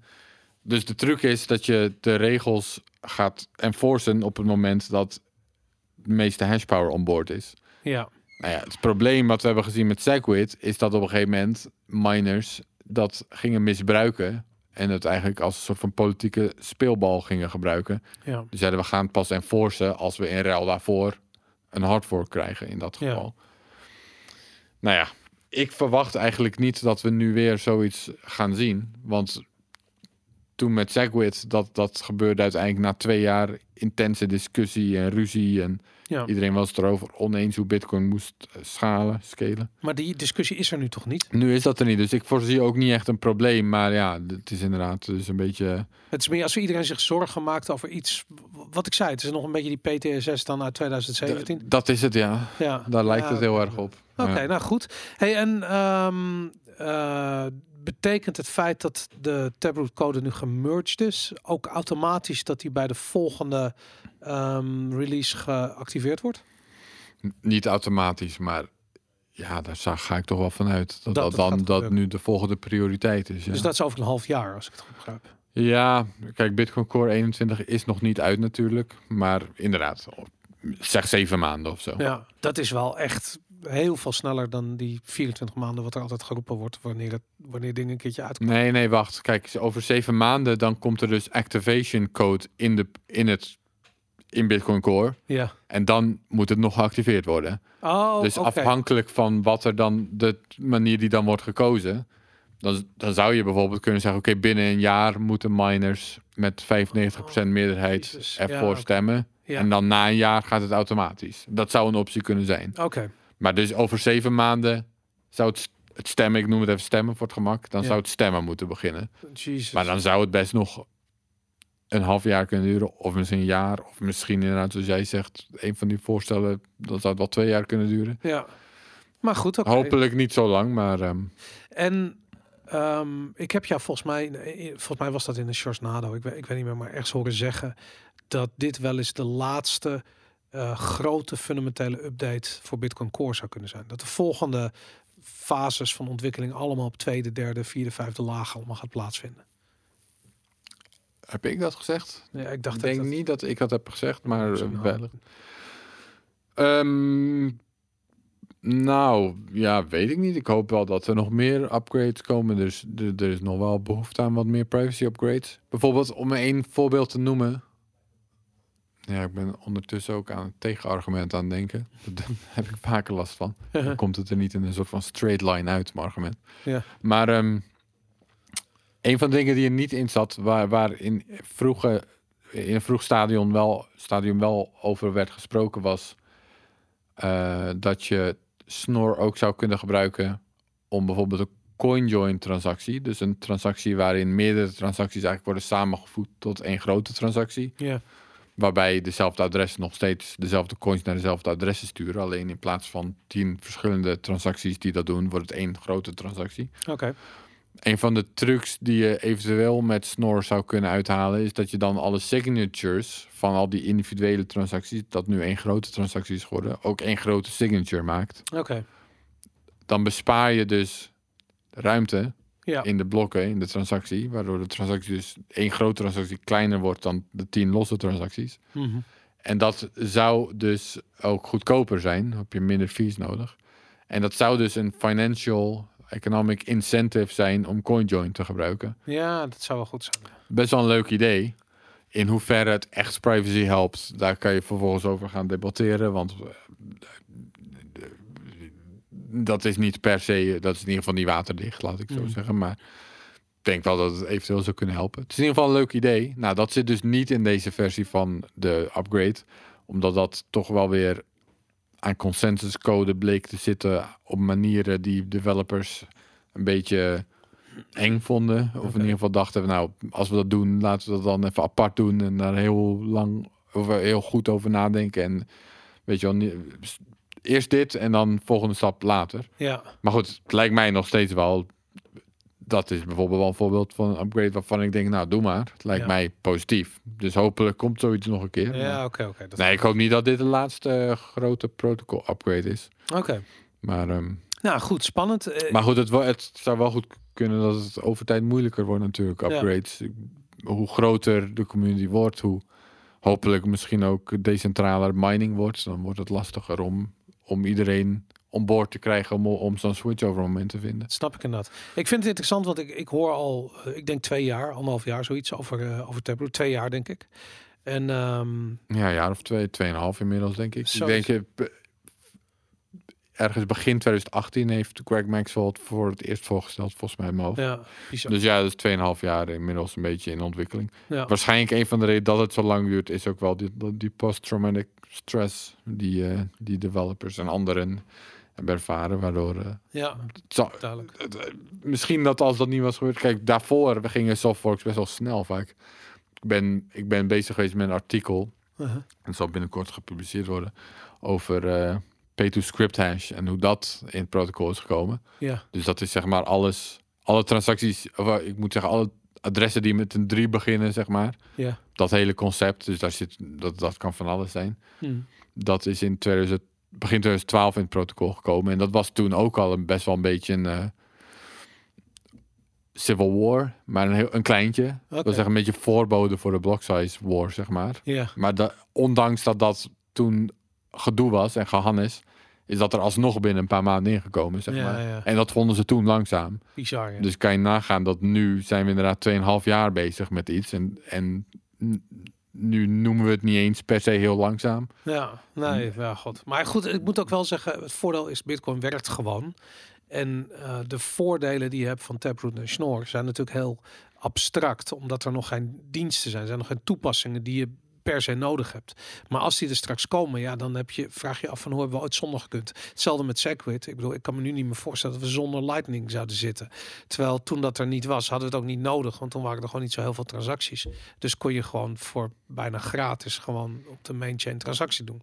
Dus dat, eh, dat is interessant inderdaad. Ja, we gaan een nieuwe fase in met Bitcoin. Ehm, en misschien wel wordt dat wel getekend door, eh, door deze Taproot ehm, eh, implementatie. Denk je dat het gevolgen heeft voor het optimisme wat er rond Bitcoin eh, bestaat? Als zoiets als Taproot erin komt. Ja. Als het geactiveerd wordt? Zonder, ja. zonder gigantische ellende? Nou, als ik naar crypto Twitter kijk de afgelopen tijd, dan weet ik niet hoe het optimisme nog meer nog positiever kan. Jij wel? dat ja, Bitcoin is ex- de Bitcoin is een extreem bullish. Die hebben, die, die- ik bedoel, die- Behoorlijk. ja, dat is, eh, dat is bizar inderdaad. Ja, je hebt gelijk. Maar goed, het lijkt mij een heel positieve ontwikkeling in ieder geval. Ja, mij ook. Top. Taproot volgend jaar in een Bitcoin Core implementatie bij jou in de buurt. Nou, nu dus al, maar ja, inderdaad. nu, de, nu de activation code nog. Ja, precies. Ehm, ik weet dat jij een groot liefhebber bent van de stad Berlijn. Eh, ik deel dat met je. En in het altijd sfeervolle Kreuzberg bevond zich een café dat heette Room 77. Het was een Bitcoin café. Kun je vertellen wat Room 77 was? Room 77, ik zou het beschrijven als dat was het, het clubhuis voor bitcoiners. Gewoon wereldwijd. Dat was echt een plek waar bitcoiners elkaar wisten te vinden. Het was de eerste plek ter wereld waar bitcoin, eh, de eerste brick-and-mortar plek in de wereld, voor zover men weet, voor zover ik weet, waar bitcoin werd geaccepteerd. Ja. Dat ging op het begin echt, dan moest je, ja, dan nam je je laptop mee en dan kreeg je een adres van de eigenaar en dan moest je dat overtypen. Zo, weet je wel, zo vroeg waren ze. Wat is Dan zit ik aan 2011 te denken of zo. Ja, 2010, 2011. Een beetje eh, rond die... Waarom in Berlijn? Waarom daar? Wat was er met die plek? Nou ja, daar woonde Jorg Platzer. En eh, die, die had een paar jaar daarvoor een, eh, dat, die kroeg geopend. Mhm. Eh, en die heeft ook wel een geschiedenis in ehm, een beetje met dat hij daar al mee- bezig was. Digital cash-achtige dingen. En Oké, dat was financiële online transacties. Een beetje dat soort dingen. Hij zat al een beetje in dat wereldje. En ehm, toen, ja, hij was een early adapter van Bitcoin in principe en een early fan. En ja, ik, kijk, ik heb een jaar in Berlijn gewoond natuurlijk. Een van de redenen dat ik erheen ben gaan is gewoon letterlijk Room 77. Oh ja? Nou, ik wilde naar een plek. Woonde je ook in Kreuzberg? Nee, Waar woonde je? ik woonde in ehm eh, Köpenick. Oh, dat ken ik niet. Nee. Dat, eh, dat is een beetje een uithoek van Berlijn. Maar tegenwoordig begint het wel eh, hip te worden. De laatste keer dat ik er was, merkte ik dat het inmiddels een beetje hip begint te worden. Vet. Eh, maar toen ik er woonde was het helemaal niet hip. Was het vrij saai. Eh, nee, ja, een van de redenen, ik wilde gewoon ergens heen. Ik wilde eens een keer naar het buitenland ergens anders gaan wonen. En eh, ik wilde ergens waar ik, waar ik dacht van nou, daar zijn bitcoin dingen. Dus toen ben ik in Berlijn beland. En ik ging ook vaak naar Room 77. Eh, Dus het was echt een soort stamkroeg van je. Dat, dat, eh, Ja, een beetje wel. je bent ja. daar echt veel geweest, ja. ja, best wel. Grappig man. Dat, ja, en eh, als ik terug was in Berlijn, dan ging ik er ook echt wel heen. En ik kende de eigenaar ook. En, eh, Tof. maar er zijn ook veel projecten begonnen daar. Hè. Ja, zoals? Nou ja, bijvoorbeeld eh, de allereerste Android wallet, de Shieldbachs Bitcoin wallet. Dat, Ah. dat is daar begonnen. Die komt ook uit Berlijn en die kwam daar ook. En die was dat overtype zat. Ja. Dus we moeten iets hebben voor een mobiel. En die heeft, die is toen eh, heeft een mobiele wallet heeft die gemaakt. Vet. Eh, local Bitcoins, die de eigenaar, die, of de founder, zeg maar. Dat is ook een beetje rond Room 77 begonnen. Volgens mij Ethereum, Oh, waar, ja. waar, waar we dan allebei misschien minder fan van zijn. Maar dat was ook een beetje rond Oh, ja, Room ja. 77. eh, dat ze elkaar leren Vitalik kennen. zat daar... eh, Volgens mij wel, ja. Ja? Die woonde gewoon in Berlijn ook? Of die kwam daar gewoon voor die... Ja, ik pin me er niet op vast hoor. Maar inderdaad, je had op een gegeven moment een beetje die... eh, ook met Amir Taki en zo. Die zaten allemaal een beetje in Berlijn. Oké, Op een gegeven moment. En die kenden elkaar dus ook van Room 77. vet. Ja, Ja, wel meer van dat soort dingen. Ja, ik heb er zelf ook veel mensen leren kennen. Wallet developers en gewoon mensen. Ja, echt jammer. En nu gaan ze dus dicht. Want daar, Ze gaan daar, dicht, dat ja, daar, dat kwam, daar kwam het verhaal op neer. Ja. Ja, ik vind het echt jammer. Het is echt, schokkend. eh, en, en wat... het is echt zonde. er wordt een beetje in het midden gelaten of dat nou eh, corona is of dat het eh, andere reden heeft. Wat, wat, wat denk je dat er aan de hand is? Heb je het gecheckt?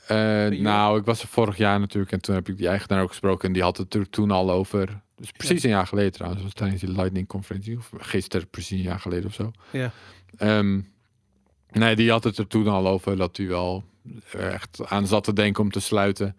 Een van de redenen was ook eh, gentrification, heet dat Ja. dan. Hè? Dus inderdaad, je had het net over het altijd eh, wilde Kreuzenberg of zo. Maar dat valt dus tegenwoordig wel mee. Dat is gewoon heel duur geworden. Dat was altijd een beetje. Ik heb hetzelfde met de pijp in Amsterdam. Heb ik dat zien gebeuren. Dat was ooit echt best wel aanga, een beetje rommelig, eh, van alles en nog wat wijk. En nu is het gewoon een soort van lopen er supermodellen lopen er over straat en zo. Dus- Ja, Kreuzberg was inderdaad, zeker toen de muur er nog was. Dat was echt het wilde deel van West-Berlijn dan. ja, Eh, je hebt natuurlijk nog steeds wel, nou, hoewel dat ook wel meevalt tegenwoordig, die 1 mei rellen en zo. Dat, Ja. is, dat is allemaal Kreuzberg. ja, Eh, maar eh, ja, de afgelopen twintig jaar of zo is dat wel steeds. ja, de gentrification is daar goed toegeslagen. En het zit tegenwoordig meer, moet je denk ik in Friedrichshain. ja, Maar zelfs dat is volgens mij ook alweer een gentrify. ja. Ehm, maar Kreuzberg, in ieder geval ook die straat waar hij zat. Ja, laatste, vorig jaar waren we er en toen. Hij heeft gewoon heel veel. Hij had gewoon gezeik met de buren. Die, dat zijn inmiddels gewoon allemaal gezinnen met kinderen. Shitcoiners, nou, dat weet ik niet.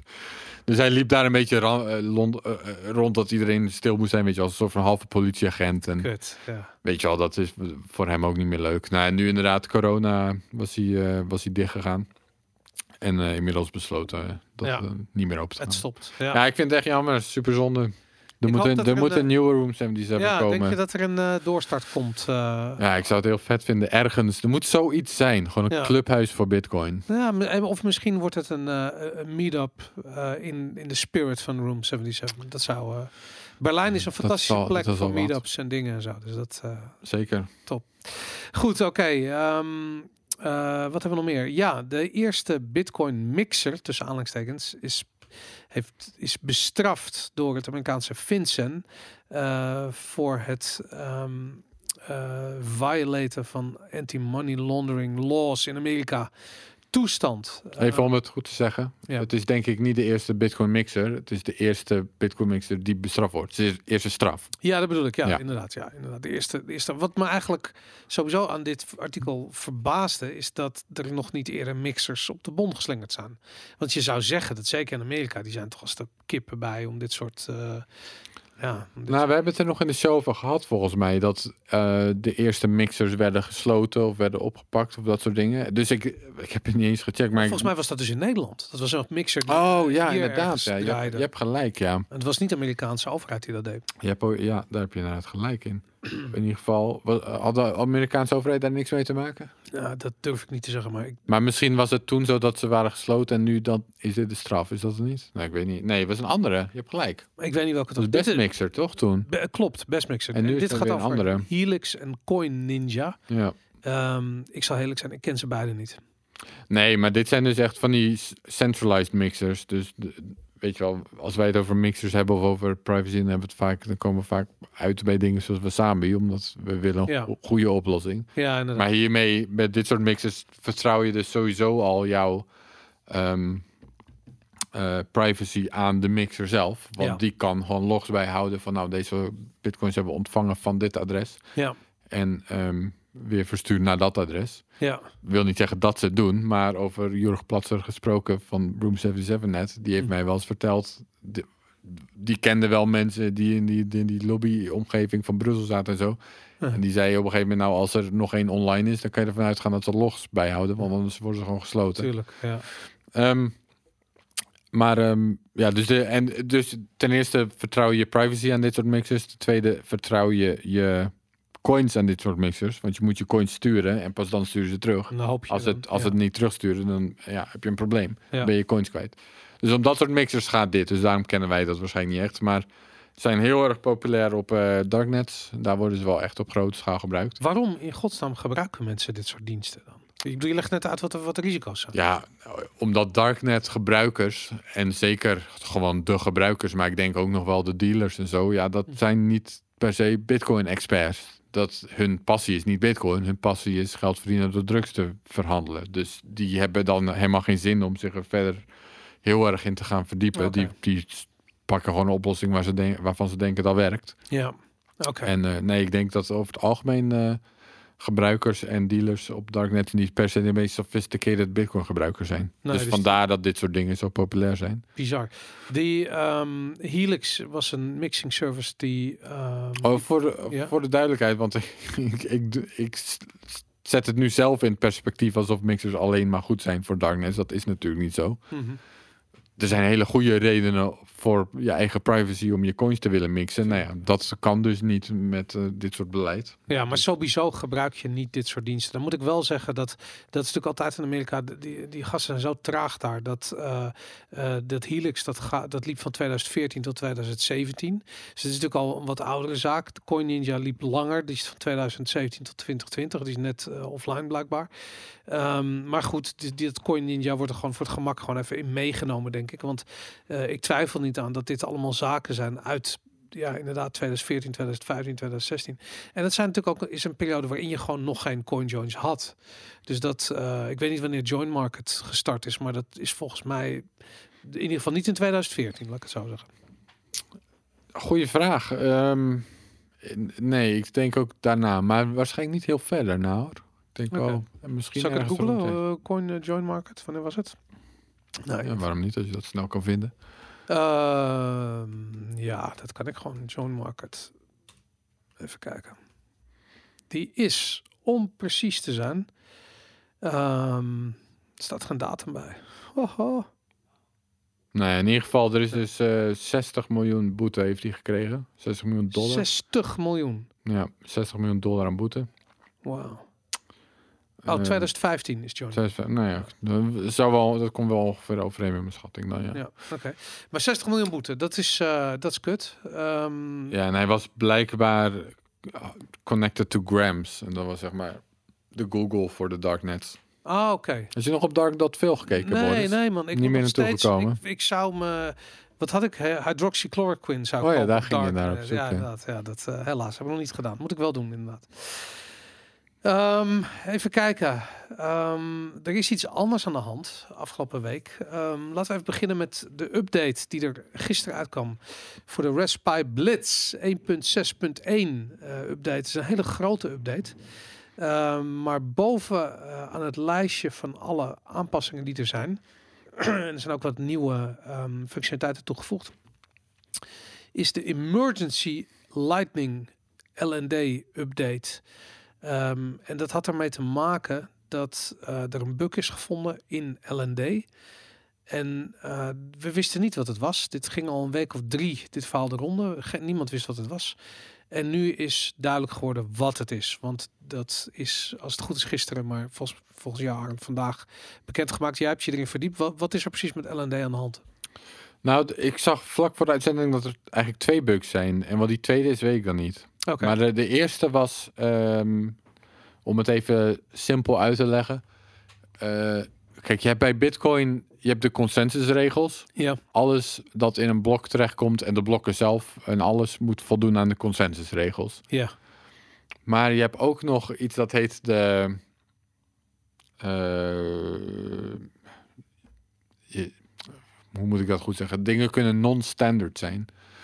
En dat heeft meer te maken met de peer, de, de, de peer-to-peer-achtige regels. Ja, Dus het kan zo zijn dat jij een transactie hebt en die is geldig volgens de consensusregels ja. maar nog steeds negeren nodes die. Dus als jij een node draait en jij ontvangt die transactie van een peer, Uh-huh. dan zegt jouw node nee, dat gaan we niet doen. Dat, Oké. eh, wat een ellende. Ja. Maar mocht die transactie toch in een blok komen, Mhm. dan zegt de node oké, dan als het er echt per se in moet, dan is het goed. Ja, ik, ga het, ik ga het zelf niet doen en ik ga, het niet, ik ga er niet aan meehelpen, maar Oké. dus dat is een onderscheid. Oké. Nu is het dus zo blijkbaar dat je kunt eh, signatures op een of andere manier tweaken. Of, eh, de- dan wordt het heel technisch en cryptografisch, en dat weet ik dan niet. Maar je kunt signatures op een bepaalde manier tweaken. Dat ze dus geldig zijn volgens de consensusregels. Ja. Maar niet geldig volgens de standaardregels. Dus, dat, dus in principe willen er niet aan meewerken. Tenzij het echt in een blok terechtkomt. Ja. Oké, je kunt dus, daar kwam het op neer, begreep ik. Je kunt dus een Lightning channel updaten op een manier dat die met een signature, die dus geldig is volgens consensus, maar niet standaard. Oké. Dat betekent vervolgens dat als jij een channel wil closen, bijvoorbeeld omdat jouw counterparty probeert vals te spelen, Ja. die probeert meer uit het channel te claimen dan de laatste status eigenlijk eh, Mhm. waar hij recht op heeft. Ja.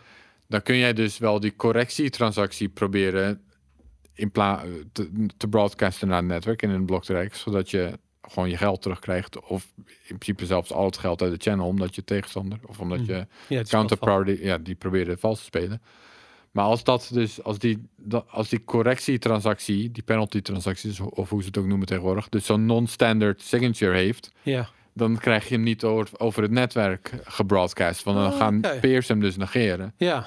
Dus dan moet je het op een of andere manier in een blok zien te krijgen. Ja, dat is heel moeilijk. Je Ja. moet zelf een miner zijn of je moet een miner kennen of zo. Nou, in ieder geval, dat kon dus worden misbruikt door Lightning gebruikers. Oké. Dus dat ze wel soort van, dat ze deden alsof ze ah, netjes aan het meewerken waren, maar eigenlijk gaven ze een non-standard signature en daarmee konden ze dan weer uit het channel zien te Oké. Dus ja, dat was, zoals ik het begreep, volgens mij was dat de bug. En dat En die is dan nu gefixt. Dus dat betekent in de praktijk dat als jij bijvoorbeeld, eh, ik zeg wat, 10 10 channels open hebt en je hebt een channel open met iemand die je niet vertrouwt, die kan dus alle funds uit dat kanaal leegtrekken eh, en jij kunt daar vervolgens niks meer aan doen. Ja, niet uit alle tien natuurlijk. Nee, maar uit dat kanaal wat je met die persoon hebt. Ja, en dan weet ik ook niet zeker. Dan vermoed ik dat het ook alleen een, een eerdere balans kan eh, claimen. hè. Dus niet dat hij per se het hele kanaal kan leegtrekken. Alleen Uh-huh. de voor hem best mogelijke versie van de geschiedenis van het ja, op kanaal. die manier. Oké. Snap ja. je het verschil? Ja, ik snap het verschil. Denk ik. Volgens mij, dat, zou, dat is hoe ik het zou interpreteren. En- Dus nog steeds slecht hoor. Ik bedoel, de- in Ja. de praktijk kan dat hetzelfde betekenen. Maar En hoe lang denk je dat het duurt voordat deze attack daadwerkelijk een keer wordt uitgevoerd? Ja, ik- volgens mij met dit soort dingen, het is helemaal niet zo heel makkelijk om dat uit te voeren. Ik bedoel, je moet dus iemand hebben die de technische capabilities heeft om zo'n attack uit te voeren. Nou, waarschijnlijk is dat niet heel makkelijk. Mhm. En dan moet, je, dan moet diegene dus ook nog een kanaal open hebben met iemand. En dan dus ervoor zorgen dat er een versie van de geschiedenis is die hem heel goed uitpakt. Ja, En dan zou dat weer genoeg moeten gaan opleveren om het al de moeite waard te maken. Terwijl Lightning kanalen over het algemeen, weet je wel, geen tienduizenden euro's aan, aan Nee. waarde hebben. het gaat om tientjes werk meestal dat. Dus ja, het lijkt me zoiets van upgrade als je, als, als je even de tijd hebt. En zorg dat het niet meer kan. Maar, Ja.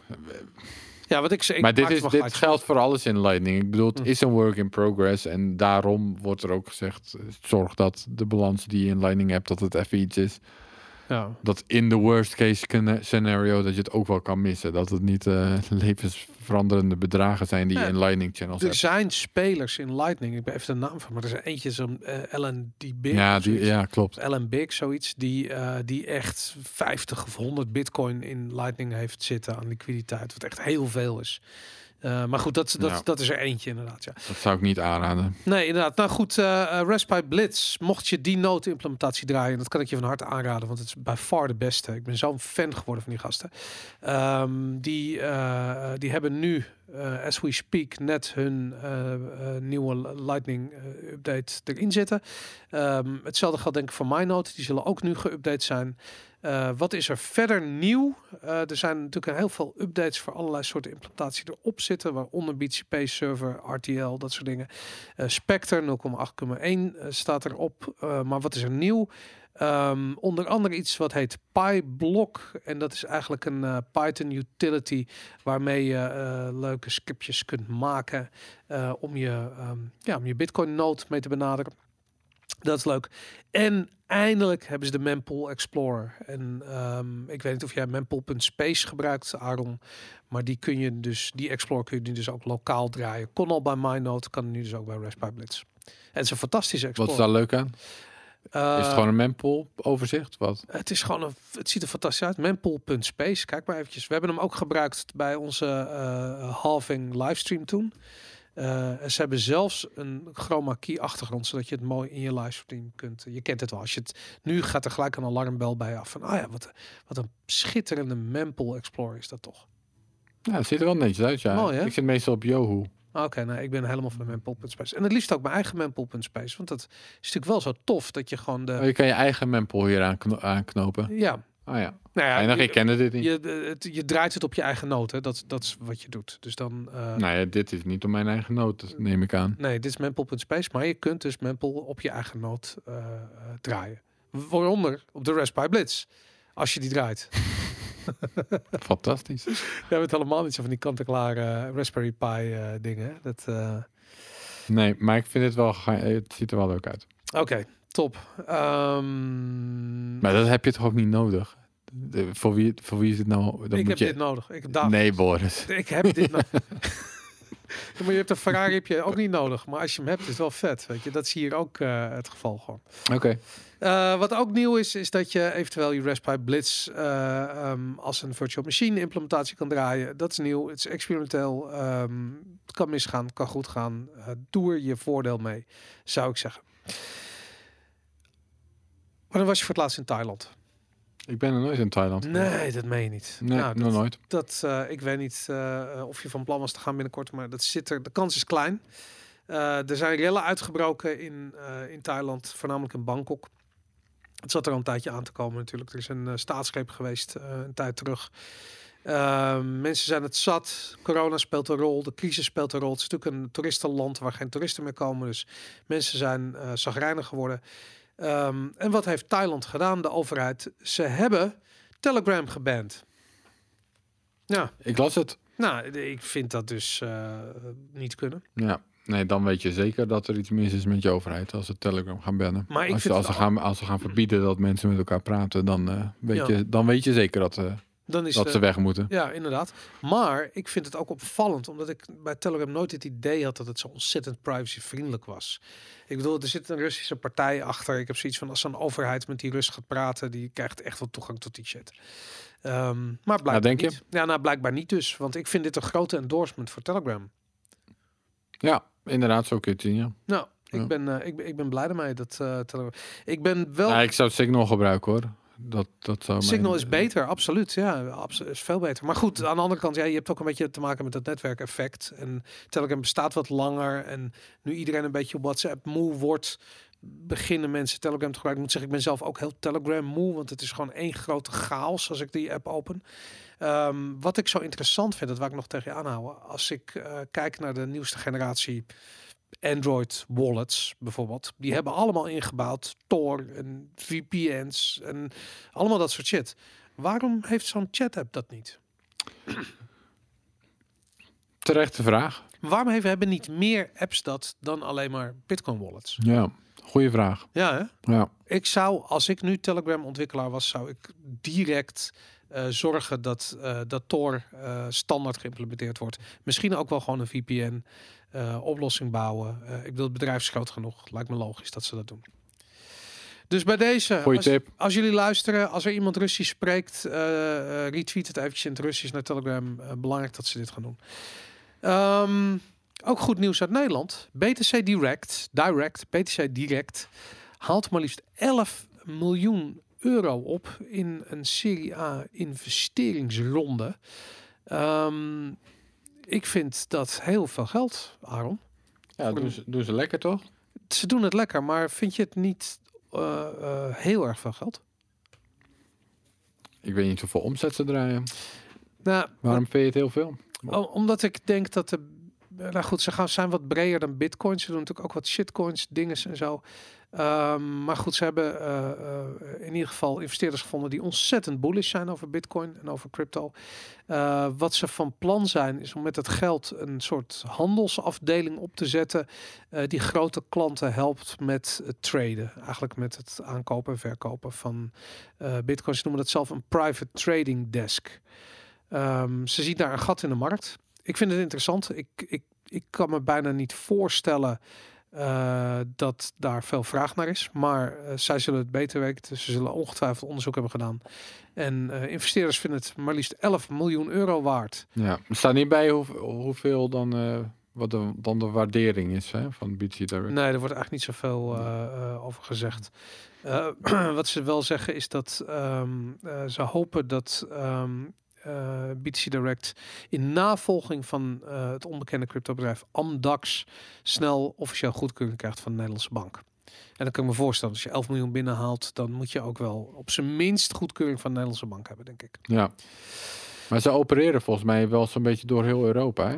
Of in ieder geval hebben ze een eh, vrij internationale focus. Oké, eh, ze zeggen zelf dat ze meer dan 600.000 klanten aan zich hebben gebonden. Dus dat moet wel eh, heel Europa zijn. Ik kan me niet voorstellen dat er 600.000 eh, Bitcoin-liefhebbers in Nederland zijn. Volgens mij zijn dat er 200.000 zoiets. Maar, of crypto-bezitters, traders, whatever. Ehm, ze zijn actief sinds 2013. Er werken 50 man. Ja, het bedrijf is groot. Dus ik denk dat ze het, dat ze het goed doen. En ehm, ja, ik, ik vind het wel op zich wel interessant dat ze, dat ze met zo'n businessplan komen en gewoon het idee hebben van ja, dat er behoefte is aan een private trading desk. En misschien is dat ook wel zo. Je ziet hetzelfde bij, eh, weet ik veel, eh, bij, bij van die van die, van die privébanken, van die, van, die, van die hele fancy banken waar je heel veel geld voor moet hebben om daarbij te komen. Eh dan heb je ook dit soort diensten. Dus misschien dat ze zichzelf ook wel klaarmaken om straks misschien wel echt een soort van banklicentie aan te vragen. Beetje wat Adyen eh, gedaan heeft. Dat zou zomaar kunnen. Of kraken dus. hè. Of Kraken inderdaad, ja, die dat in Amerika hebben gedaan. Eh, Als ik 11 miljoen had, zou ik overwegen om ook zoiets te doen. Ik bedoel, dan heb je tenminste de, het geld om zoiets, eh, zo'n proces in te gaan zetten. Ja, maar volgens Paul Buitenk is het wel lastig in Nederland. Dat lijkt me ook, ja. Want, maar goed, hij wilde dan buiten het, eh, hoe heet dat, die, die eh, hoe heet die eh, garantieregeling? Depositogarantiestelsel. Dat inderdaad, ja, ja. Ik denk dat het sowieso moeilijk is in Nederland. Ja, dat denk ik. Maar goed, Adyen heeft het wel gedaan. misschien met de juiste connecties. De juiste Ook in ex-politici. Nederland? Die raad van bestuur, ja, het, het kan. Adyen heeft het gedaan. Ja. Het, Ja, dat was mijn vraag, ja. ehm, maar gefeliciteerd BTC Direct. Ja, gefeliciteerd. Jullie zijn lekker bezig. Ehm, hoe gaat Bitcoin? Even een vraag aan jou aan. Hoe gaat Ja. Bitcoin leiden tot meer vrijheid? Eh, dat is wel een eh, brede vraag, hè? Het is een brede vraag. ja. Ehm, eh, nou, het geeft je in ieder geval de vrijheid. Het geeft je in ieder geval controle over je eigen geld. Eh, hopelijk ook meer privacy ja, dan bestaand geld. ja. Ehm, maar die wisten we al, toch? Ik bedoel, de, de lange termijn voorkeur die je ontwikkelt, die een soort van psychologische vrijheid biedt. eh, Ook nog. Ook nog, je hebt niet meer de behoefte om 36.000 paar sneakers eh, in je kast te proppen. Nou, heb je er niet meer dan? Nee, ik ben genezen van Ja, echt? door Bitcoin heeft jou Bitcoin. genezen? Ja, daarom. Ik bedoel, serieus, vroeger, eh nou ja, goed, vroeger. Ik wil niet weten hoeveel geld ik in die onzin stak. Want moet je met Ja, is dat minder geworden? veel, En je denkt echt op bitcoin? Ja, absoluut. Ja? Bitcoin, Oh, grappig. Ik koop liever een paar satoshis. Ja, goed. Ja, toch? Denk ik, weet ik niet. Ja. Ja, Hangt er vanaf hoe gelukkig je wordt van die sneakers natuurlijk. Ja, nou, nu niet meer. Nee, blijkbaar. Dus, dus dat, eh, dat is klaar. Maar goed, ehm, ehm, ja, dat is een artikel wat jij in de show notes hebt gezet. eh, en het is een eh, artikel op Reason. En ik wist niet eens wat Reason was. Het is een soort libertarisch eh, ehm, platform voor mensen met een vrije geest. Die houden van vrije markten.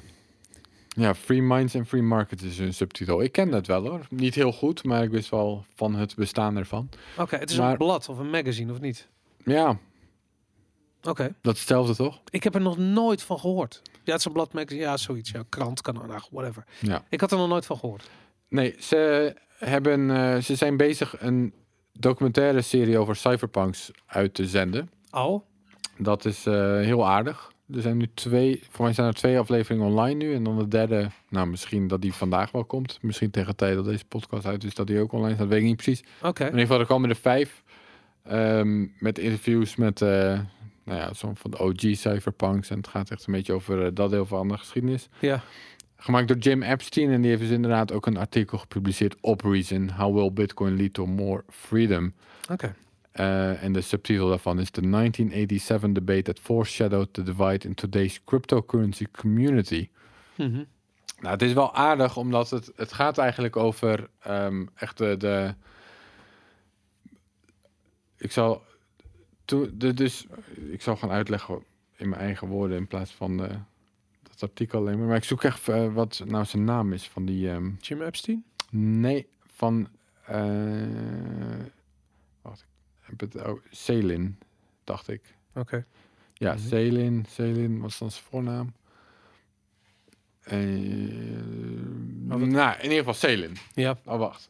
Nee, Selin, dat is de achternaam, Boris. Oké, Selin is een achter. Oké, die had eh, in het eind van de jaren tachtig had hij het idee om ehm, een information exchange te beginnen. Dus dat was het internet stond echt in de kinderschoenen. Ja. Dus voordat de meeste mensen van hadden gehoord.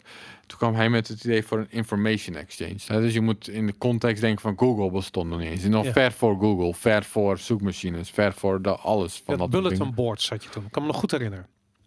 Ja, in 87 zat je toen op internet? Bulletin boards. Ik download Amiga games van bulletin Ah, boards. kijk aan. Ja. Oké, oh, Phil Selin. Hier, daar staat ze nou. Ja. Phil Selin. Die kwam toen met het idee van een information exchange. En dat zou dus, dat, dat kwam erop neer dat je nou, informatie van elkaar kon kopen en verkopen. Ja. Eh, en dan zat hij, dus dan dacht hij bijvoorbeeld aan dingen van, nou, waar koop ik de, ehm, of waar moet ik op letten als ik een eh, auto koop? En dan eh, iemand met verstand van auto's, die kon dat dan vertellen en dan kreeg je daar een beetje voor betaald. Ja. Of waar koop ik de beste surfboard? En dat soort dingen. Dus, Ja. hè, dus dat je het internet eigenlijk kon gaan gebruiken om een veel efficiëntere markt, veel betere en efficiëntere markt te realiseren. Mhm. Oké, dat, dat idee liep hier rond en dat wilde hij gaan realiseren. En dat hou- zou Amix gaan heten, als ik dat zo goed zeg. Mhm. Am- Amix. Eh, op een gegeven moment is hij dat idee ook te gaan ehm, delen met Tim May. Tim May was nat of natuurlijk. Dat De beroemde crypto. precies, maar dat is pas achteraf gekomen. Ja. Dat was op dat moment was het een Intel eh, ingenieur. Ja, eh, ingenieur, ingenieur. programmeer, techneut. Ja. Ja, en hij had daar een groot, nee, in ieder geval, hij had daar een groot probleem op gelost en daar had hij veel geld mee verdiend. En op een gegeven moment is hij dat idee met Tim May gaan delen van die information exchange. Mhm. En toen dacht Tim May van, god, dat is wel een heel interessant idee. Alleen denk ik niet dat mensen daarmee informatie gaan verhandelen over waar je de beste, het beste een auto kan kopen of een surfboard. Mhm. In plaats daarvan gaan mensen informatie delen eh, classified government information.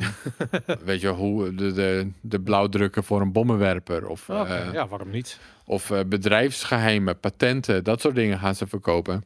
Hij dacht aan de eerste dark market. eigenlijk. Hij dacht aan de eerste darknets. Ja. En, darknets inderdaad. Ja, Eh, nou ja, wat daarvoor nodig was, was natuurlijk, besefte hij wel, dus cryptografie, wat toen al was uitgevonden. Dus dat je op een privé, eh, dat je in privacy met elkaar kan communiceren. En een digital cash, waarmee je dus anoniem die transacties kan maken. ja. Oké, dat idee, dat, he, dat noemde hij Blacknet. Mhm. Dus je had eigenlijk de soort van. de, Toevallig ook. dus had de witte versie, zeg maar, van Celin, dat heette Amix. Ja. En dan mee kwam eigenlijk met het counter-idee van nee, maar dat is veel interessanter op de dark, eh, dark markets. ja. En dat noemde hij Blacknet. En dat idee van Blacknet, dat is hij toen verder gaan ontwikkelen. Daar is hij toen verder over gaan nadenken van oké, als we dus informatie met elkaar kunnen gaan delen. Overigens een andere, je noemt net Darknet Markets, Wikileaks is natuurlijk een ander goed Ja. voorbeeld daarvan. Hè? Absoluut, ja. Eh, dus, als, als je me, dus dat idee is verder gaan ontwikkelen. Oké, dan hebben we dus privé, kunnen we privé met elkaar communiceren, privé dingen met elkaar verhandelen, Ja, anonieme vorm van cash. Uit die ideeën kwamen uiteindelijk de cyberpunks voort. Dus Tim May is de grondlegger van de cyberpunks. Oké. Dat verklapten we net al een beetje. Maar dat Jij is, bent een boek hierover aan het schrijven. Hoe, hoe, hoe komt het dan dat Reason er met de primeur vandoor gaat? ja, potverdikke me. Ehm, maar hij, ja, met Reason, hij had wel een leuke analogie die hij daarmee trok. En daar kom ik dus straks op. Oké, dus dit is een beetje waar de cyberpunks vandaan komen. Ja, Dus Silent had, uh, Silent had wit idee en Black, eh, Tim May kwam met het zwart idee. Oké, en wat eh, die jongen van eh, Jim Epstein nu van Reason, die maakt eigenlijk de analogie met eh, Bitcoin en een soort van de blockchain tech. Dat, dat, dat die divide eigenlijk toen al een beetje is begonnen. Met dus aan de ene kant heb je mensen die zeggen, ja, het is eigenlijk alleen maar. Het is, het is ja, de cyberpunk idealen en de anti-overheid idealen. En Ja. Ehm, hoe het voor vrijheid kan zorgen, dat Ja. dus. En aan de andere kant heb je de, de stroming die zegt... nee, het, het is vooral goed voor efficiëntie. Voor efficiëntere transacties en, En voor die- die- efficiëntie. En dat, dat is zeg maar waar Celin een beetje... En dat is ook inderdaad van het, het uitgaan van het goede. Terwijl Bitcoin of, of de Blacknet of whatever juist meer uit dat die eh, adversary gedachte, weet je. Ja. Dat er altijd een vijand op de loer ligt om je iets te bestelen of zo. Precies. Dus, Ja, eh, dus hij, hij tekent dat een beetje in die context dat dat toen al geboren is. En dat we dat vandaag nog steeds zien. Dat Dude, vind ik ik wel vind het fucking interessant. Want ik heb, we hebben wel eens een gesprek gehad, meerdere keren zelfs, over waar het, eh, hoe zal ik het zeggen, bijna de, de Bitcoin is op een bepaalde manier echt straat. Het is, het is streetwise. Dus het, het, je, het, het lijkt bijna bedacht onder omstandigheden waar het ook nodig is.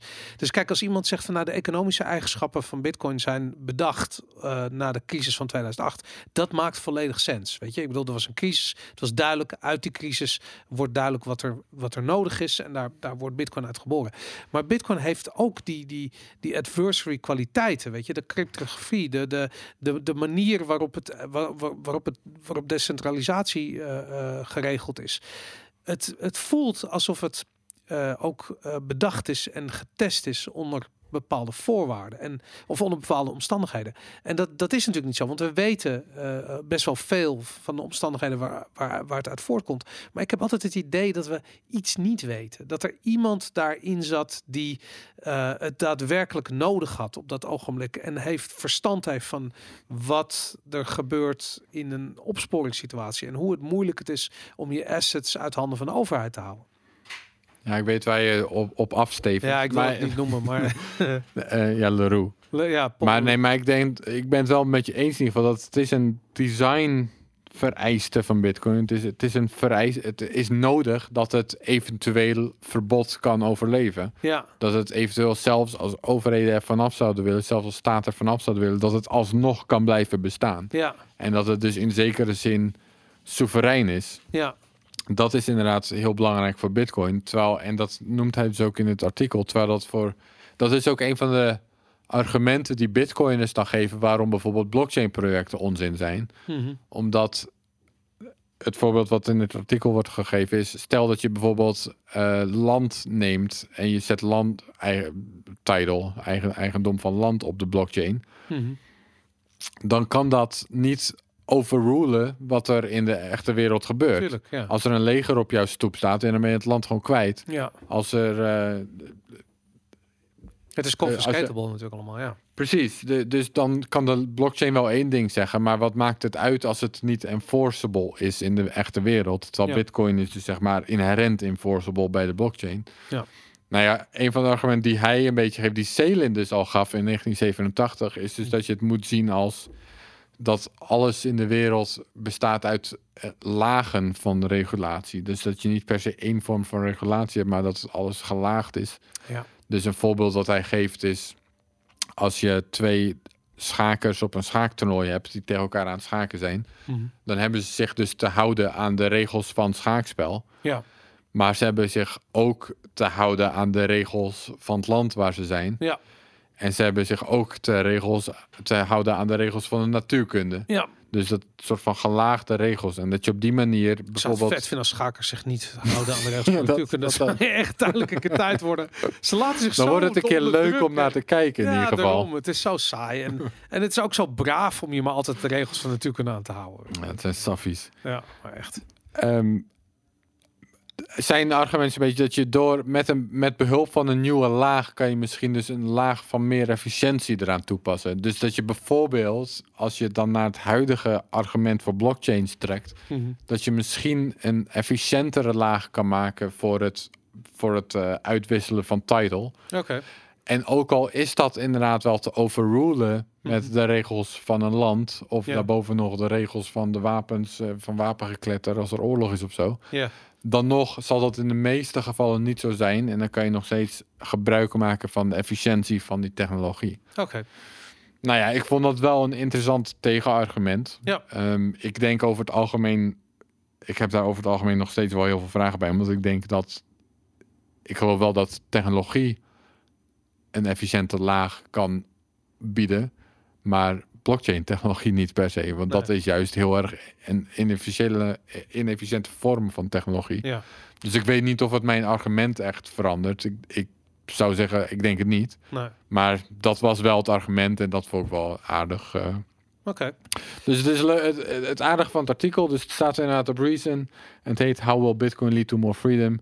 Het aardige is er inderdaad van dat je al dat, dat het de, de, de, de birth of these movements, zeg maar, van de cypherpunk movement, die analogie wordt al meteen getrokken als naar wat we vandaag zien. Nou, dat vond ik wel aardig. Dat vind ik ook tof. Nou goed, en kijk ook vooral hun vierdelige, Vijfdelig. oh vijfdelige documentaire serie over dus de cypherpunks. En eh, er staan er nu twee online. Op reason.com, link staat in de show notes. Ehm, mijn laptop is uitgevallen. Oh, nou wel er nog één. Nog eentje? Ah ja, hier. Een Engels... eh, UK listed, dit staat op Coindesk. Ah, ja. Goed, het, het- UK listed firm Mode putting up to 10% of cash reserves into Bitcoin. Nee, dat is nummer zes alweer. Drie toch? Oh, drie. Ik weet eh, Square, eh, MicroStrategy. ehm, ja, dat zijn eigenlijk de twee grote. Er waren er nog meer, maar die telden misschien niet omdat het al Bitcoin bedrijven waren, weet ik het. Maar goed, Ja, het dat moet sowieso public bedrijf. Dat was een Oh, beetje de regel ja. die we hadden. Hè? Oh, inderdaad. Nou, dan is En, en dit is dus inderdaad weer een public bedrijf. Die gaan weer 10% eh, van hun cash in eh, Bitcoin stoppen. Oké. Dus ja, inmiddels kunnen we denk ik toch wel beginnen te spreken van een trend. Inderdaad, dit bedrijf heet Mode. Ja. Eh, en wat, hoeveel is 10%? Ja, dat is dus het volgende wat ik wou gaan zeggen. Dat is niet heel veel. Oké, dat is 500 euro. Nou, het is wel meer dan dat, maar ehm, eh, wil je het exacte getal? Ja, dat, ja, heb je, dat kan ik heel snel voor je. Om en nabij. Oh, ja, nou, iets, het ging om iets van 6 bitcoins. 6 bitcoin.